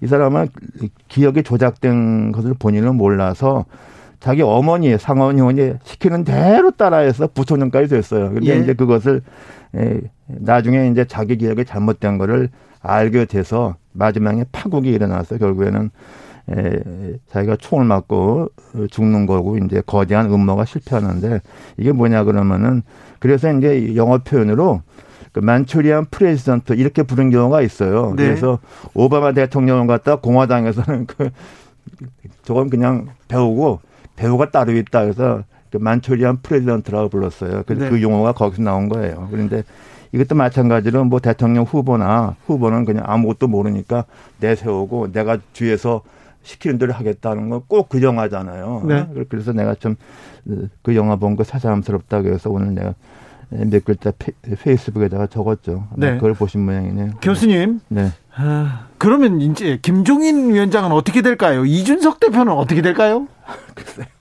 나도 모르겠습니다. 국민의힘은 어떻게 될까요? 어, 국민의힘이 이렇게까지 되고 나서 이렇게 반전을 또 하기는 상당히 좀 쉬- 쉽지가 않을까 이렇게 생각을 합니다. 줄리님께서 이상도님 네. 정권 교체 여론 때문에 윤석열 후보가 된다고 하시잖아요. 정권 교체 여론이 워낙 높아서 네. 국민의힘이 절대적으로 유리한 상황이었습니다. 그런데 지금은 정권 교체 여론도 뚝뚝 떨어집니다. 네, 그러니까 이렇게까지 되리라는 것은 솔직히 누가 예상을 했습니까? 어, 이렇게까지 그냥 어, 전 그래서 이게 처음엔 그렇지만은 선거 임박하게 되면은 좀, 좀 줄죠. 네. 줄어서 가는데, 어, 이런 반전이 생기라는 것은 누구든 예상 못 했잖아요. 윤석열의 지지율이 떨어진 가장 결정적인 이유는 뭐라고 보시는지요? 그 당에서 싹 분란 생겨서 그렇다면 전, 전 뽑고 싶어요. 후보, 뭐 김정인 박사, 그 다음에 다른 사람들. 네. 아니, 그 사람들 무슨 언론에 나와서 하는 게 전부 저희들끼리 싸우는 얘기를 했잖아요. 한 그렇죠. 달, 한 달 동안. 네. 나는 그게 제일 크다고 봐요. 두 번째는 이제 후보 자체의 한계죠. 에, 그랬는데 설마니 뭐 이렇게까지 어, 급속하게 뭐 되리라고는 누가 예상했겠습니까? 네. 자기들도 예상 못했을 거예요. 아, 네. 어, 배우자 김건희 씨 문제가 큰 화제였는데 그것보다는 후보의 문제, 그것보다는 또 당내 갈등이 결정적인 이유였다. 당내에서 어, 김종인, 이준석 그리고 선대위 전혀 그 후보를 도와주지 않고 또 후보하고도 또 화합해서 목소리를 같이 내지도 못했습니다. 1719님께서 안철수 후보 지지율이 높아지면서 여야 모두 러브콜을 하고 있는데 만약 안철수 후보로 단일화 된다 해도 국힘에서 이거 검토하는 걸까요? 물어봅니다. 안철수 후보와 단일화는 어떻게 보십니까? 네, 그거 제가 지난번에 2017년 대선 때에도 안철수 후보가 이제 지지율이 높았잖아요. 네, 훨씬 높았죠. 어, 그, 그, 래지만 이제 그게 점차 좀 이렇게 줄어들었죠. 네. 그때 이제 단일화 문제 얘기했을 때 제가 어디서 뭐 에, 인터뷰할 때 그게 쉽지 않을 거다. 반문 연대가 쉽지 않을 거다. 왜냐? 나는 그 우리의 전통적인 보수 그다음에 영남에 기반을 둔그 그러니까 너무 쉽게 생각해서는 안 된다. 네. 그리고 대선에 지더라도 당이 살아야만 되지 않습니까? 네. 만일에 안철수 후보로 당시 단일화 했다 하더라도 네. 그러면 선거에 이기느냐? 나는 그건 그렇지 않다고 봐요. 네. 그렇게 되면 그냥 그 당이 그냥 무너지는 거잖아요. 네. 그 홍준표 대표, 홍준표 대표가 2등을 해서 그 당을 살렸지 않습니까? 네. 그 똑같은 게 난 지금도 좀 그런 정서가 있다고 봐서 그리고 단일화가 이렇게 이게 너무 인위적인 거고 이렇게 더 이상 그런 감동도 나는 좀 없고 일단 그게 하기가 어렵다고 봅니다. 윤석열 후보하고 그러면 국민의힘 윤석열 후보와 안철수 후보와의 단일화 가능성은 조금 어 떨어집니다. 전 희박하다고 봐요. 희박하면. 네, 네. 근데 그러면 안철수 후보는 완주합니까? 어, 지금 이제 무엇보다도 그 지지율이 15%가 되느냐 안 되느냐 그걸 보겠죠. 왜? 네. 15% 되면은 비용을 회- 회수할 수 있고 예. 10% 미만이면 이게 안 되는 거죠. 네. 근데 이제 지금 이제 그걸 보- 그걸 보고 있다고 생각해요. 예. 그러니까 15%가 넘 아, 조금 나오면은 그 단독으로 밀고 나갈 수가 있죠. 예. 그러면 지금 그러면 윤석열 후보도 나오고 안철수 후보도 어 다- 같이 레이스를 펼치는 그런 모습이 보- 될 가능성이 그런 높습니까? 모습이 되면 뭐 선거는 뭐 2017년 대선 비슷한 거죠. 예. 그럴 가능성이 높습니까? 아, 글쎄, 그걸 지금 단언하는 게 어려울 것 같아요. 지지율 추이를 좀 봐야 될 것 같아요. 안철수 후보가 국민의힘 그 윤석열 후보와를 윤석열 후보를 밀어줄 가능성도 있습니까? 저는 그럴 가능성은 거의 없다고 봅니다. 네. 안철수 후보는 그럴 아, 사람이 그, 아닙니까? 그런 에, 생각을 할 사람이 아니기 때문에 네. 뭐든 그 있잖아요. 우주가 자기 중심 돌아간다고 생각하는 사람 아닙니까? 그, 그 절대로 그런 생각 안 해요. 아, 네. 후보 후보 교체론이 좀 나오기도 하는데요. 네. 이 이거는 그냥 그냥 설로만 나옵니까? 진짜 현실 가, 현실적으로도 가능한 얘기입니까? 후보 교체가 될 것 같, 그, 되려면은 네. 그 지지율에서 이제 두 자리 숫자를 벌어져야 되고 네. 그다음에 그거를 리드할 수 있는 여론이 있어야 돼요. 그 네. 여론이 뭐냐? 제일 중요한 게 현역 의원들이죠, 아무래도. 네. 어 그리고 당에도 원로 급일 사람들이 있는데 이제 문제가 좀 박관영 전 회장님은 건강이 안 좋으시다 그러고 네. 그런 원로 계층이 좀 저희가 좀 취약해요. 그리고 또 하나는 언론이죠. 네. 일- 쉽게 얘기해서 조중동이 네. 이제는 안 되겠다 그러고 바꿔야 된다고 이렇게 같이 밀고 나오면은 네. 윤석열이 어떻게 당합니까? 뭐. 저는 그, 그런 가능성은 있죠. 근데 이제 그것이 모아지느냐. 현역 의원, 당의 이제 중진, 과거의 원로, 언론, 네. 그세 가지가 의견 일치를 보면은 난 가능하다고 봐요. 아, 그래요. 네. 언론이 움직이면 아, 그게 중요하죠. 네. 어, 보수 언론이 움직이면 윤석열 아니, 그 언론이, 네. 이- 이른바 보수 언론이 대한민국은 못 움직이지만은 네. 그쪽은 움직일 수 있어요. 아? 지금까지 그래왔잖아요. 네, 네, 네. 그렇죠. 네. 자, 한 발짝 이렇게 떨어져서 보면 잘 보이시죠? 국민의힘, 어, 보수 이상돈 교수가 보기에 국민의힘 선대위 네분 어떻게 풀면 될지 조언 한마디 해 주십시오. 이게 조금 늦은 감이 있는데 네. 그렇게 온갖 사람들 뭐 위에 사람 그- 그렇게 하는 게 아니에요. 네. 아니, 대선 때는 다 모으잖아요. 아, 그, 그건 다 그냥 있는 거고 진짜로 하는 사람들은 이렇게 네, 가볍게 움직이는 거죠. 네, 네, 네. 그래서 이제 제가 치렀던 2017년 대선도 복귀해 보면은 사실은 그렇게 소수 사람이 한 거예요. 네. 김무성 총괄본부장, 네. 권영세 상황실장이 컨트롤 타워하고 그 다음에 이제 각 분야에서 공약은 김정인 박사하고 저 대구시장하는 권영진 뭐 이렇게 몇 사람 네. 그다음에 정치쇄신위원회에서는 안대희 전 네. 대법관하고 저하고 뭐 몇 사람 뭐 그런 그렇게 해서 여론 그 대응하고 선거를 치렀죠. 그렇게 한 거예요. 네. 근데 여기서 보는 그리고 여기서 볼 때 한다 보면은 전부 저희끼리 싸워. 네. 그러니 민주당이 볼 때 얼마나 그 흐뭇하겠어요. 네. 그러면 자, 자중질환 이렇게 된 거예요. 그러면 윤핵관 어차피 핵심 관계자들이 선거를 치르니까 음. 윤석열은 윤핵관 중심으로 이 선거를 끌고 가야 됩니까? 글쎄요, 난 윤핵관이 어느 정도 레벨 사람인지 는 모르겠는데. 네, 그 부분에 대한 그 지적도. 사람들이 네. 그 박근혜 대통령이 자간에 당선 후는 난 모르겠어요. 그러나 그 전까지는 예. 그 저 뭐 이게 나중에 문제되는 사람들 이렇게 몇몇 있지 않습니까? 네. 열명때 그런 사람들이 대통령 당선까지는 다 숨을 죽이고 예. 이렇게 바깥에 보이는 사람들이 여론 전쟁을 하고 공중전을 하고 네. 또 후보는 또뭐 잘못한 것도 많았잖아요. 네. 하지만 그거 이제 damage control 그때 그때 하고 예. 그렇게 간 거죠. 근데 에, 이, 뭐 지금 제가 밖에서 지금 제가 좀 보기에는 네. 어그 보이지 않는 그 주변 사람들이 어 그런 그 후보가 그, 그런 사람들의 역할을 좀 압축하고 다른 사람들을 어, 좀 그야말로 좀 여론을 이끌 수 있는 사람들을 동원을 해서 네. 해야 되는데 에, 그게 잘 안 되는 것 같아요. 그러니까 익명성의 윤핵관이 또 먼저 어느 정도의 사람들인지 알 수가 없잖아요. 네네. 어, 교수님이 칼럼에서 기권과 차악, 차악을 선택 선택을 강요받는 그런 상황이라고 이렇게 했는데 역대급 비호감 대선이라는 말이 지금 계속 네, 그렇죠. 나돌아다닙니다. 네. 뭐 뭐가 문제입니까?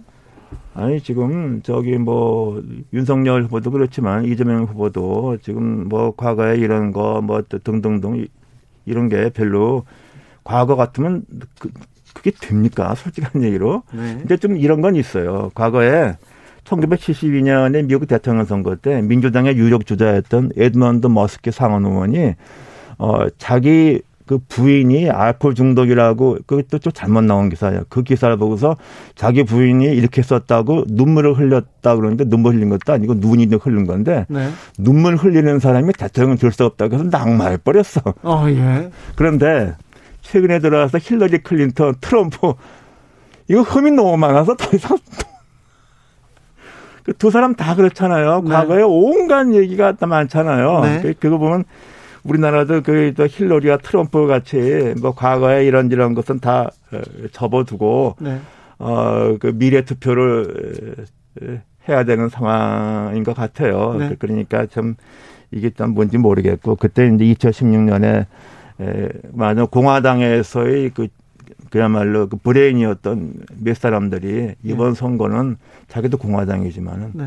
묻지 마로 힐러리를 찍어야 된다 그랬어.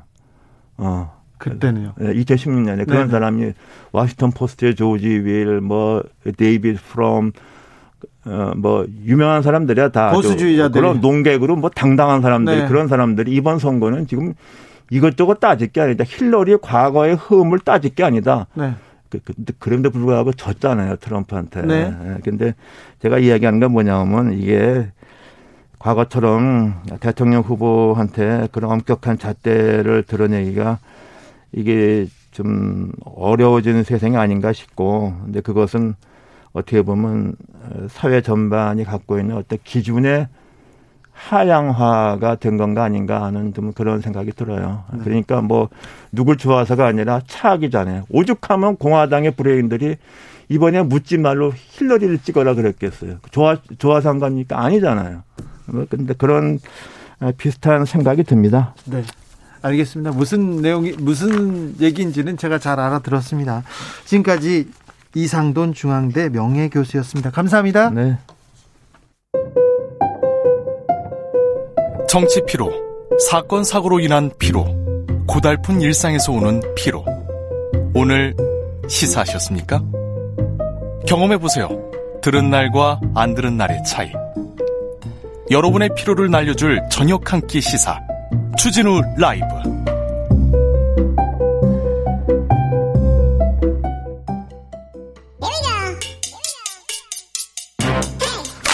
뉴스를 향한 진지한 고민 기자들의 수다 라이브 기자실을 찾은 오늘의 기자는 은지옥이요. 시사인 김은지입니다. 네, 오늘 준비한 뉴스부터 가볼까요? 네, 2022 대한민국 기후 위기 보고서를 준비했습니다. 대한민국의 보고서네요. 그렇죠. 이번 주 시사인 커버스토리 기사인데요. 네. 한국 리서치와 함께 준비한 웹조사입니다. 네. 한국 사회가 기후 위기라는 큰 이슈에 대해서 어떻게 인식하고 있고 또 나아가기 위해서는 얼마나 준비되어 있는지 알아보는 것이었는데요. 네. 먼저 질문을 기후 위기가 나의 일처럼 가깝게 느껴진다라는 답변에 대해서 과반이 넘는 사람이 그렇다고 어, 그래요? 답했습니다. 어, 이거 놀랍습니다. 네, 64.5%였거든요. 중요한 일인데 나하고는 상관없어. 우리하고는 뭐 먼 미래의 얘기지. 이렇게 생각해서 막 버리고 막 아무렇게나 하고 그런 분들도 많았는데요. 64%나 어, 많습니다. 네, 이게 또 당위적으로 느껴져서 그렇다라고 답할 수도 있다고 느낄 수 있는데요. 네. 하지만 다른 이슈와 비교해서 얼마나 사람들이 강도 높게 여기는지를 보면 더 이게 체감상 많이 올라온 이슈다라고 알수 있는데 네. 주거 부동산 일자리 고용보다는 답변이 낮았지만요.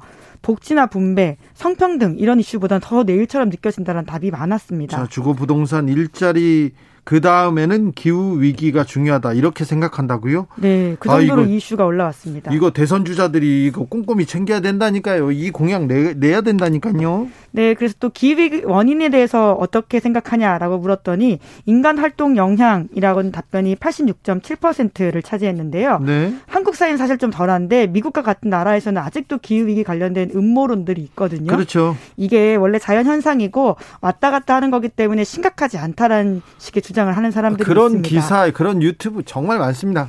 네, 특히 유튜브에 그런 내용들이 많은데 하지만 적어도 한국에서는 이런 주장은 대중의 지지를 받지 못하고 있다라고 보시면 됩니다. 네. 특별히 여성들이 이 문제에 대해서 굉장히 민감하죠. 네, 그렇습니다. 그러니까 특히 눈에 띄는 부분이 그거였는데요. 모든 연령대에서 여성이 남성보다 기후 위기에 더욱 민감하게 반응했습니다. 예. 그 중에서도 20대 안에서는 이 이슈에 대한 반응도가 굉장히 갈라졌는데요.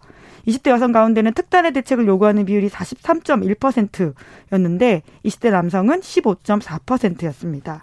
그러니까 20대 남녀 사이에 여러 가지 이슈에 견해차가 있다라고 하는 게 요새 나오는 여론조사거든요. 네. 그런데 기후 위기 또한 비슷하게 반응하는 차이가 있는 이슈다라는 걸 확인할 수 자, 있었습니다. 20대, 30대 여성들을 어떻게 잡느냐? 골머리를 싸매고 있는 대선 캠프 잘 들으세요. 기후 위기에 대한 공약을 잘 내면 됩니다. 이분들은 이게 굉장히 중요한 문제라고 특단의 대책을 내라고 지금 요구하고 있습니다. 네, 절반 가량이죠. 네.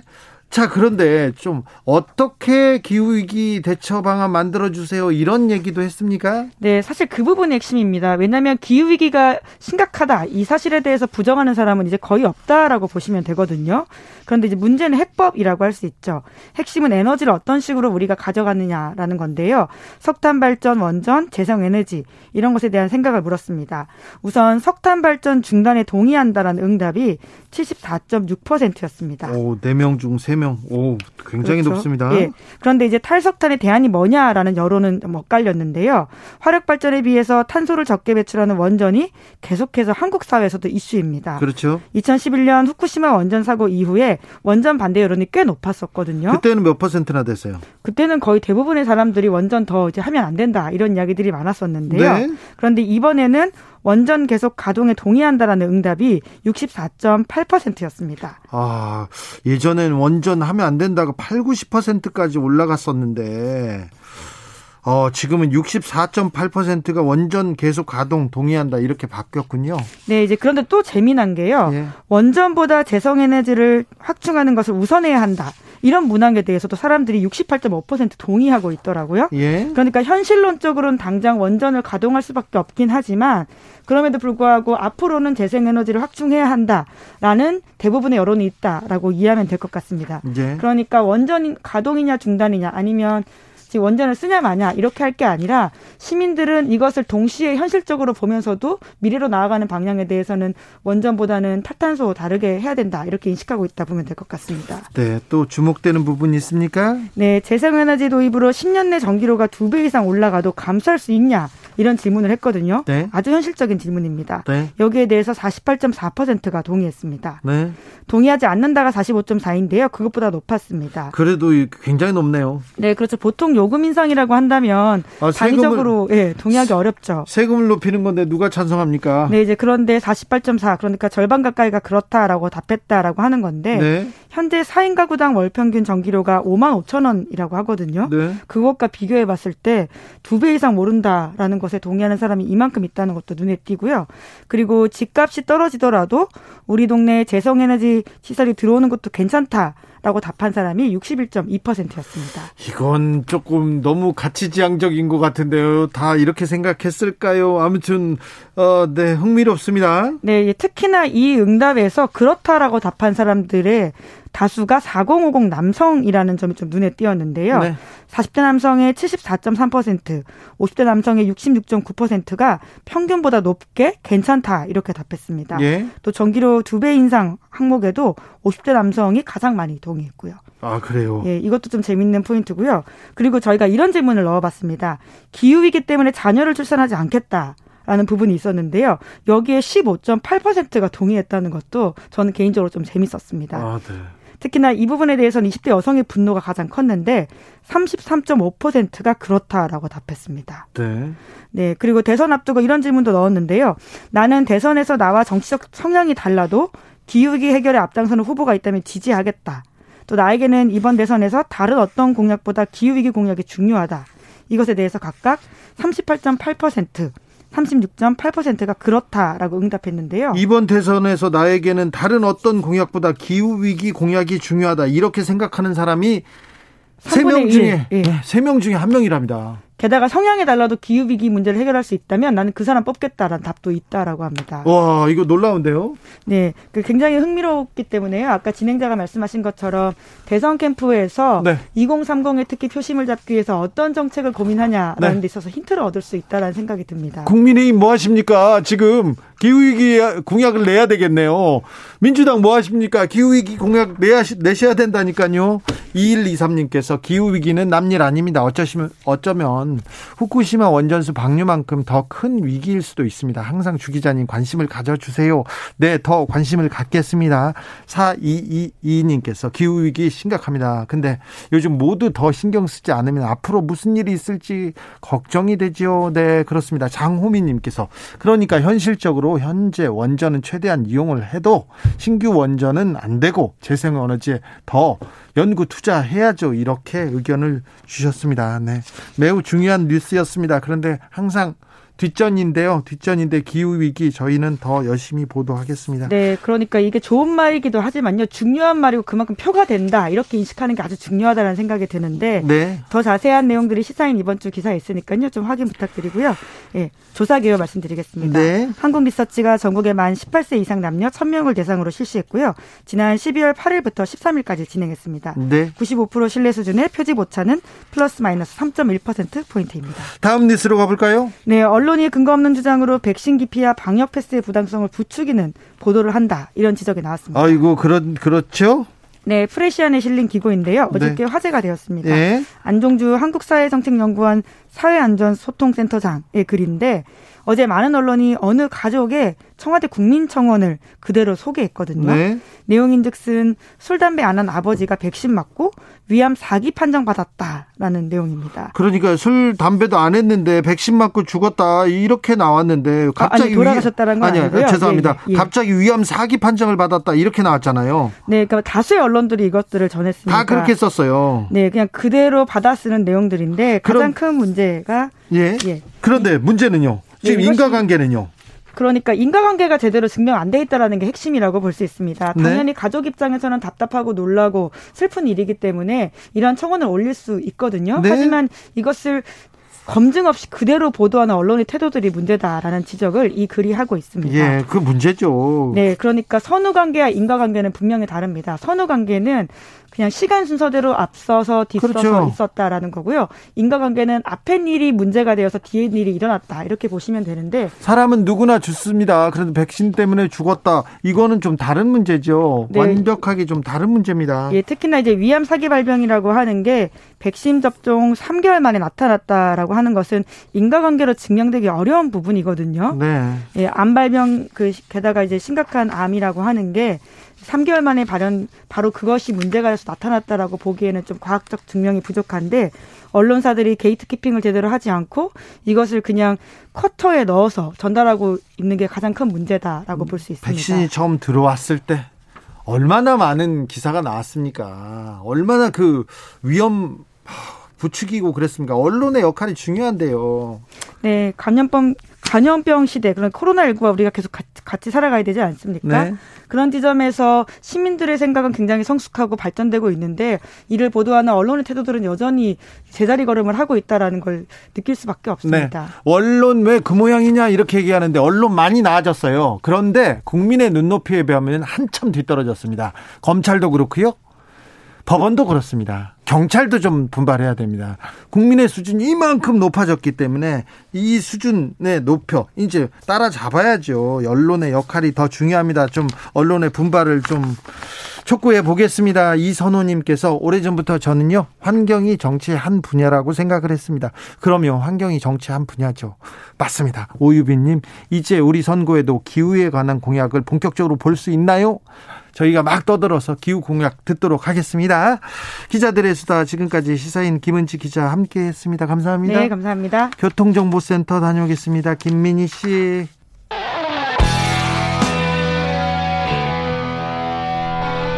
스치기만 해도 똑똑해진다. 드라이브 스루 시사 주진우 라이브.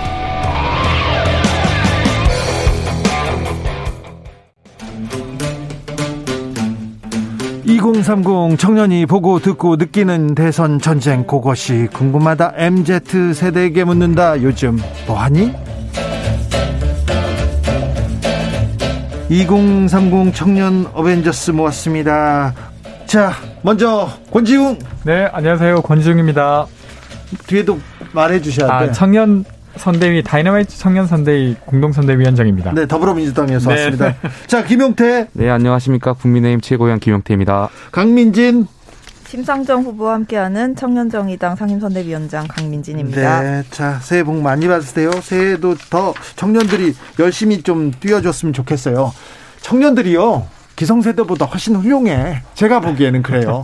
그래서 어 배울 게 많아요. 그러니까 많이 이렇게 이렇게 가르쳐 주십시오. 김용태 최고위원 이준자 그리고 권지웅 위원장, 강민진 위원장. 네. 자.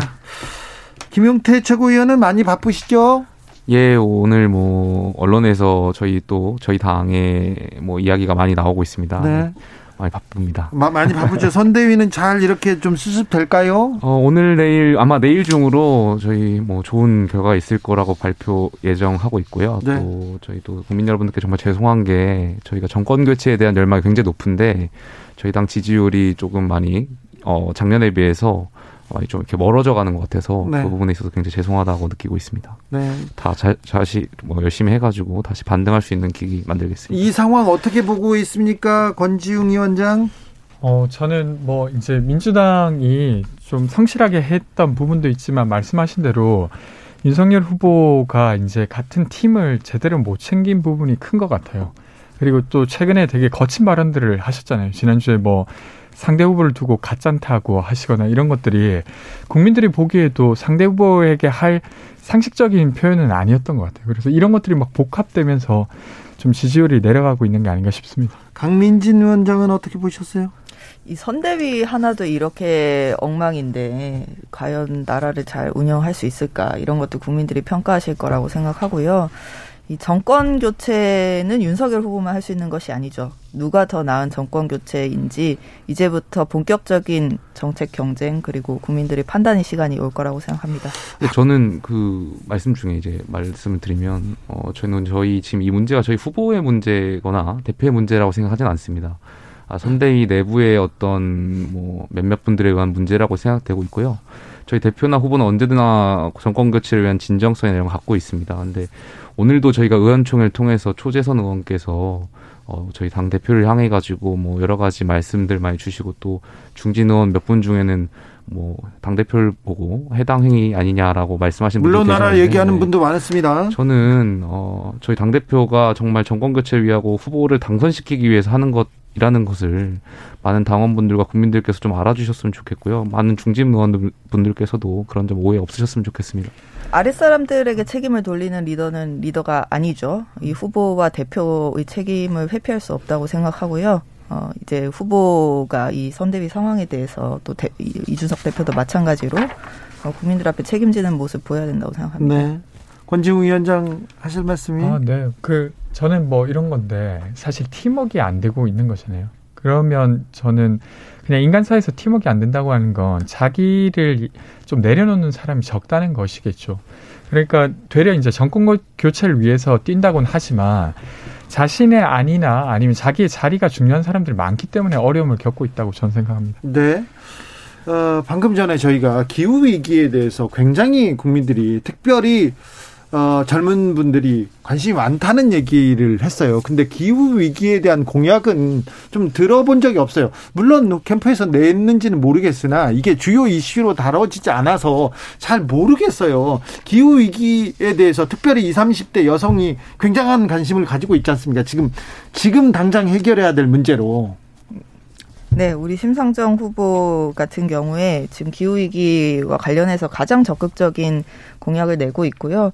그리고 이 안철수 후보까지 해서 네명의 후보 중에서 유일하게 어, 핵 발전소가 아니라 재생 에너지로 기후 위기를 극복하겠다라고 이야기하고 있는 후보입니다. 권지웅 위원장도 할 말 있습니까? 어, 네. 이재명 후보 같은 경우에는 음, 에너지 고속도로를 내겠다고 되게 여러 번 지금 이야기하고 계세요. 예. 그러니까 사실은 2023년부터 유럽에서는 그러니까 탈 그러니까 재생에너지로 만들어진 제품이 아닌 경우에는 일부 이제 관세가 매겨지는 조치가 곧 시행되는데 네. 이런 걸 대비하기 위해서라도 재생에너지가 많이 만들어질 수 있고 그리고 다양한 곳에서 만들어진 것들이 연결될 수 있어야 돼요. 그래서 그런 정책을 지금 내고 있습니다. 기후 위기 문제는 일반 많은 국민들께서 보수 정당이 어 소외하는 분야라고 어, 관심 없는 분야라고 생각하시고 있는데 네. 아, 전혀 그렇지가 않습니다. 기후 위기는 인류의 생존이 걸린 문제고 보수라는 것이 나라를 지키고 안보를 지키는 문제인데 이 부분에 있어서는 저희 보수 정당이 더 관심 갖고 있다는 점 말씀드리고 싶고요. 네. 사실 우리나라의 녹색 성장이라는 것이 2008년도쯤에 아마 이명박 대통령께서 처음으로 8.15 광복절 축사에서 국가 비전으로 선포했습니다. 비전 보수- 선포했어요. 네, 국가 저희 보수 정당에서 먼저 선포한 분야고요. 아니 예. 비전 선포만 하고 안 하셨어요. 그때. 아닙니다, 아닙니다. 그때 이명박 정부의 녹색 성장의 핵심은 탈원, 아, 원전이었습니다. 원전을 중심으로 해서 탈탄소를 이루겠다. 아니 운전산업의 강국이었습니다. 아, 저 이명, 네, 제가 얘기는 안 하겠습니다. 여기서 멈추겠으나 네. 어, 거기에 대해서는 제가 할 말이 많은데. 저도 에너지랑 환경 전공이기 때문에. 아, 그래요. 네. 그러면 그러면 물을 물을게요. 네, 예, 예. 윤석열 후보의 기후 위기 공약은 뭡니까?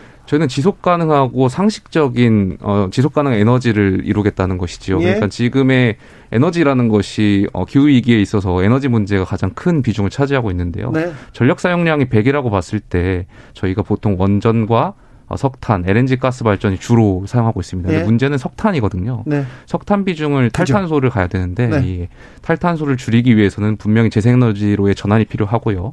그 기저에로서 원전이 필요하다는 것이 기- 이종 이쪽 네, 원전 중심의 탈탄소, 석탄. 기저 기저로서의 원전과 LNG가 중심을 이뤄줘야 되고요. 알겠습니다. 그, 예, 탄소를 탄, 탈탄 탈석탄 이루는 비중을 재생에너지로 메꿔야 된다는 알겠습니다. 말씀입니다. 탈, 아, 석탄에 대해서는 제가 할 말 많은데 그 얘기는 이제 김용태 최고위원하고 나중에 얘기하겠습니다. 네. 이명박 정부 얘기는 제가 또 할 말이 많습니다. 자, 오늘 강민진 위원장이 어, 골라온 주제부터 먼저 시작하겠습니다.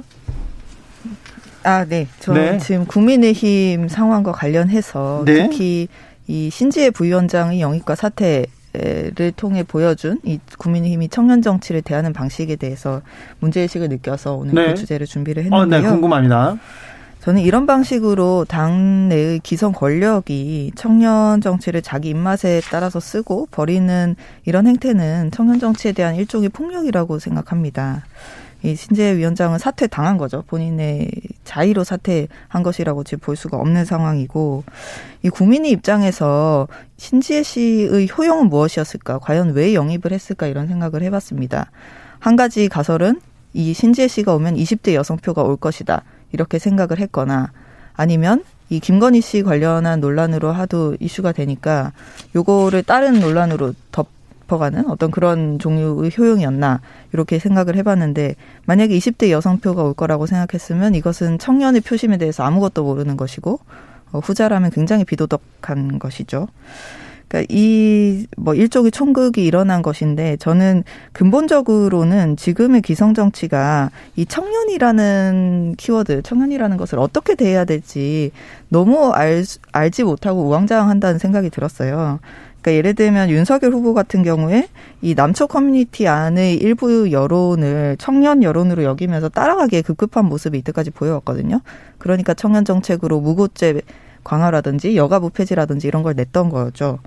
음, 그런데 그런 방식이 청년의 삶을 어떻게 바꿀 것인지 진짜 끝까지 막 고민을 하고 그 비전을 내놓는 게 아니라 어떤 일각의 조직된 큰 목소리로 조직된 어, 집단의 여론을 따라가기에 급급한 그런 어, 이것이 바로 리더의 모습인가 아니면 팔로워의 모습인가 이런 생각이 들었고요. 어, 그리고 지금, 지금의 정치는 사실은 청년의 표를 쫓아가지, 청년의 삶을 바꾸려고 노력하지 않고, 그런데 그 청년 표를 쫓아가는 것도 어떻게 쫓아가야 되는지를 잘 몰라서 우왕좌왕하는 모습, 이것이 신지혜 씨와 관련한 사태의 어떤 총평가라고 생각을 합니다. 김용태 최고가 할 말이 있겠네요. 네, 저는 일단 신지혜 씨를 그 관련해서 저희가 뭐 청년 정치하고 연결짓는 것은 바람직하지 않다고 생각하고요. 왜냐하면 처음에 신지혜 씨가 저희 새 시대 위원회로 활동하려고 마음 먹었을 때 분명히 저희 당의 기조와 어떤 본인께서 추구하려던 노선과의 간극이 있었던 것을 아셨을 거고 네. 본인께서 그거를 어 와오셔서 활동하려고 하는 데 있어서 큰 마음 먹고 오셨을 거라고 생각이 됩니다. 네. 그 과정에서 그것을 본인이 극복하셨어야 했지 본인이 또 스스로 사퇴를 하신 거잖아요. 그러니까 막스 베버가 말했습니다. 정치가의 자질로서는 그럼에도 불구하고 환경을 탓할 것이 아니라 그럼에도 불구하고 어, 내가 원하는 바나 내가 소신하는 바를 어, 목적을 뜻하는 바를 이룰 수 있는 사람이 정치가라고 했는데 음. 그런 점에서 있어 저희가 뭐 저희 당이 신지혜 씨를 뭐 내치거나 한 것은 아니고 본인께서 영, 역량이 부족했던 것은 아닌가 이렇게 그렇게 얘기하는 거는 저는 좀 아니라고 생각하고요. 그리고 신재 씨가 청년 정치가 아니라면 신재 씨가 하는 것도 청년 정치고 김영태 최고위원이 하시는 예상- 것도 청년 어, 정치. 이해할 수 없는 게 저희가 뭐 여기 세 개 당에 다 나와 있지만 노년은 아니잖아요. 그러니까 저희 작년도 아니고요. 세계 정당에 나와 있지만 저희 당 대표가 헌정상 처음으로 30대입니다. 많은 국민들께서 저희는 청년인 당 대표를 뽑아 주셨고요. 네. 저희 당이 추구하고 있는 이러한 것들을 많은 국민들께서 변화와 희망이라고 보시고 뽑아 주셨는데 청년이라고 해서 약자는 아니지 않습니까? 근데 뭐 사실은 신재 그 수석 부대변인 부대표 어네이 영입하는 과정에서는 국민의힘 되게 우왕좌왕했던 것 같아요. 실제로도 영입을 해놓고도 당내에서도 왜 들어왔냐라는 식으로 대하고 그날도 김종인 총괄위원장도 어, 본인도 방송 보고 알았다는 상황이었잖아요. 그러니까 사실은 누군가를 모시는 태도나 이런 건 전혀 아니었던 것 같다는 생각이 듭니다. 그러니까 이제 신지혜 씨가 하던 어떤 청년 정치 방향이 있고 이제 이준석 대표 같은 분들이 하던 청년 정치 방향이 있는 거죠. 그런데 이제 국민의힘은 청년 정치를 어떻게 할 것인가, 청년의 청년에 의한 정치를 어떻게 할 것인가, 또 청년을 위한 정치를 어떻게 할 것인가와 관련해서 철학이 빈곤하고 또 방향이 없어서 줏대가 없는 이런 모습을 이번 신지혜 씨 사태로 보여준 거거든요. 신지혜 씨 영입은 누가 봐도 이상했죠. 저는 그 영입에 있어서 지금 권지용 위원장께서 말씀하신 대로 저희 당이나 어떤 실대위원회에서 어, 제대로 된 준비가 안 됐다는 지적은 뭐 겸허히 수용하겠습니다만 지금 말씀하신 대로 저희 당이 뭐 신재 씨를 내쳤다라는 주장에는 전 동의할 수 없고요. 신재 씨가 분명히 저희 당의 기조와 본인의 생각의 다름을 알고도 저희 새시대위원회를 선택했다는 것은 본인이 바꾸든 아니면 이 당에 어 녹아들든 본인이 선택해서 어떤 주장하는 바가 있어서 와, 오셨을 텐데 그것을 본인께서 뜻하는 바를 이루지 못했다고 해서 나가셨는데 그것을 마치 당의 책임으로 돌리는 건 좀 적절하지 않다고 네. 생각합니다. 아무튼 신재 전 부위원장은 계속 돕겠다고는 했는데 국민의힘에서는 뭐 선을 긋는 게 보이 보이더라고요. 권지웅 위원장 네. 청년 선대위에서 공약 준비 열심히 하고 있습니까? 잘 돼 갑니까? 아, 저희가 리스너 프로젝트라고 시민들 800명의 인터뷰를 했습니다. 그리고 네. 이것을 계속 늘려갈 건데 최근에 탈모약 관련한 요구가 있었어요. 네. 탈모약 관련해서 건강보험 적용을 확대해 달라고. 그래서 그게 저희가 1월 2일 날 미래당사라고 하는 것을 개관하면서 그 공간에 전시를 했다가 후보님이 이걸 보고 이런 건 소확행으로 연결하면 좋겠네요라고 해서 이게 기사화 됐다가 네. 지금 막 이재명을 뽑는 게 아니라 청와대에 심어야겠다 뭐 이런 네. 어떤 되게 지금 천만 탈모인한테가 엄청난 지금 바장을 미치고 네. 있습니다. 이 저도 이 부분에 있어서는 저희가 뭐 배울 점이 있다고 생각합니다. 굉장히 신선한 공약이었다고 생각되고요. 앞으로 이러한 식의 정책 경쟁이 필요하지 않나 생각하고 있습니다. 네. 김용태 최고위원은 별로 관심이 없는지 몰라도 탈모인들이 많습니다. 그러니까 저는 이, 분들이 갖고 있는 아픔이나 고통에 대해서 생각해 보고 네. 뭐 굉장히 좋은 공약이었다고 생각합니다. 그러니까 네네 하여튼 뭐 이런 식으로 계속 사람들이 인터뷰하다 보니까 이런 내용들이 나오게 되는 것 같아요. 그래서 네. 정치의 전통적 의제는 아니었지만 네. 이 부분이 되게 큰 호응을 얻고 있어서 저도 되게 기쁘게 보고 있습니다. 김성실님께서 저는 20대 때 노느라고 정치에 관심이 없었어요. 그런데 요즘 청년들이 정치에 관심 갖고 참여하는 게 참 바람직한데요. 한편으로는 세상이 살기 힘들어서 그런가 싶은 생각에 씁쓸합니다. 네. 네, 그 이렇게 지켜보는 것도 훌륭하십니다. 김성실님께서 찰리님께서는 어, 젊은 위원들이 확실하게 예의 있고 매너 있는 토론하네요. 미래가 밝아요. 그러면 밝습니다. 이 청년들 보면 저 어우 너무 좋습니다. 자 김용태 최고위원은 유튜브 방송들 정치에 개입하는데 이거 좀 문제가 있는 거 아니냐 얘기하고 싶, 네, 싶다고 합니다. 물론 그 여야를 막론하고 어떤 성향 유튜브 채널을 가지고 있는 성향을 막론하고 네. 물론 그 분들, 그 채널들이 가지고 어떤 정보를 제공한다는 측면에서 어, 초창기에는 어느 정도 효과는 있었다고 생각됩니다만 지금 보여주는 일련의 행태들, 어, 확인되지 않은 의혹들을 어, 그런 채널을 통해서 공개하고 이것을 마녀 사냥하는 것처럼 공격하고 하는 것이 저는 우리 국민들에게 정치 혐오를 더 가중시킨다고 생각되거든요. 네. 이런 부분이 그 며칠 전에 영화를 봤을 때 영화 그 넷플릭스에서 지옥이라는 영화를 보면은 네. 화살촉이 나오잖아요. 마치 이분들이 마치 본인들이 진리고 선인 양 어떤 확인되지 않은 의혹을 가지고 특정 정치인이나 특정 정치 집단을 매도하고 하는 이런 행태가 네. 저는 정말 우리 국민들께 정말 죄송하고요. 이런 부분은 빨리 어, 시정돼야 되지 않을까 싶습니다. 여야든 진보 보수를 막론하고 이 유튜브에서 아무 말이나 막 하고 폭로하고 이건 조금 문제가 좀 있어요. 아, 네, 저도 동의합니다. 그러니까 물론 이제 딱 이야기하시는 부분이 제가 생각하는 유튜버가 아닐 수도 있는데 네. 이번에 이준석 대표를 되게 어 사실은 근거가 있다고 보기 어려운 것을 가지고 계속 공격하는 것을 보면서도 이렇게 되면 사실은 정치라고 하는 공간이 사실 되게 어 가까이 가고 싶지 않은 공간이 되어 버려요. 사실 정치란 공간에 좋은 사람들이 많이 와야 어, 약자들의 이야기가 잘 전달될 수 있는 어, 민주주의를 꾸릴 수 있는데 그런 것들이 더 약화되는 거잖아요. 그래서 많이 안타깝다고 생각했습니다. 네. 강민진 위원장은 유튜브 보는 유튜브가 있습니까? 아, 우리 주진우 라이브 보자. 네, 아, 네. 이렇게, 네. 이렇게 바른 정년이. 네. 자, 그런데요. 자, 그러면, 자, 이제 반성의 시간을 갖습니다. 새 천천히까. 자, 민주당이 요건 좀 부족하다. 요건 잘못했다. 생각나는 거 있습니까? 권지웅 위원장? 어, 저는 그런 생각 드는데, 여전히 이제 가까이 있는 시민들의 이야기로 정치를 하는 건 아닌가 이런 생각을 합니다. 아, 주변 사람들 얘기만 듣고? 네. 그러니까 완전히 주변까지는 아니더라도 정치 가까이 혹은 아니면 목소리가 큰 사람들의 이야기를 예. 가만히 앉아서 듣고 하는 거죠. 근데 예. 사실은 목소리가 작거나 정치에서 멀리 있는 사람들의 목소리는 글로 가야 들을 수 있는데 네. 그런 거에 있어서 좀 부족함이 있고 앞으로 좀 정진할 필요가 있다 이런 생각이 듭니다. 강민진 위원장? 어, 저희가 좀 더, 어, 국민들에게 많이 이제 저희 목소리가 가닿을 수 있어야 하는데 네.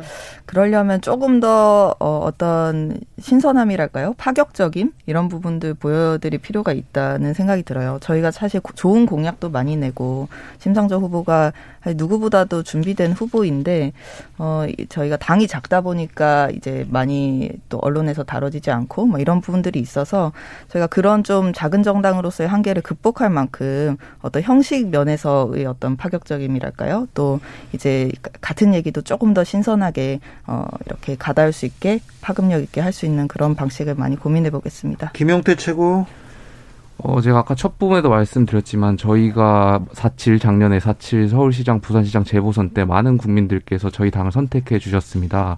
아, 그 불과 6개월에서 약 어, 반년 정도 이제 지났는데요. 어, 많은 지금 정권 교체에 대한 열명은 아직도 없지만 저희 당이나 저희 후보에 대한 지지율이 서서히 좀 떨어지고 있는 형태가 있는 것도 보이는 것도 사실입니다. 네.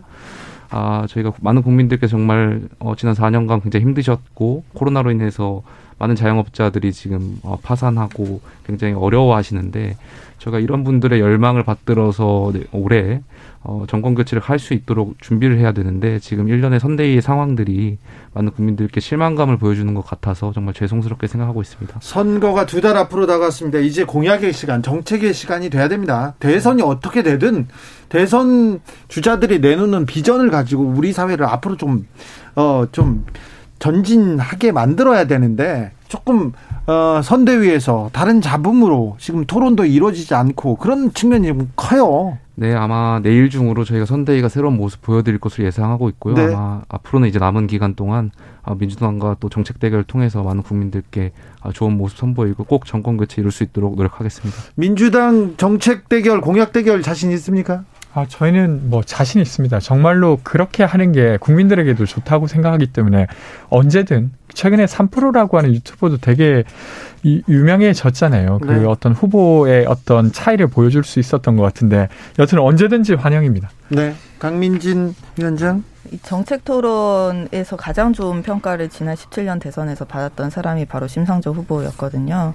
어, 저희는 정책 토론을 하면 가장 아마 국민들께서 주목하실 후보는 심상정 후보일 거다. 그런데 주목을 생각하고요. 못 받아요. 참 아쉽게. 왜냐하면 이제 그 정책 토론의 장에 앉으면 그때는 이제 그 큰 당이든 작은 당이든 공정하게 기회가 주어집니다. 네. 이제 기존의 일상 시기에는 어떤 언론에 비춰지는 양이나 이런 것들이 불균형하죠. 네. 그렇기 때문에 정말 정정당당하게 공정한 시간이 분배되는 그런 TV 토론을 통해서 정책 비전을 국민들 앞에 겨뤄볼 수 있기를 바랍니다.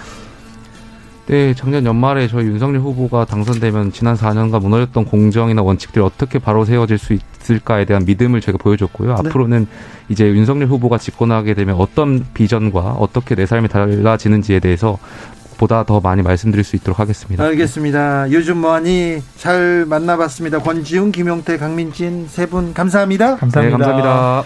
자, 여기 마칠 시간 됐습니다. 돌발 퀴즈의 정답은 보스니아 헤르체코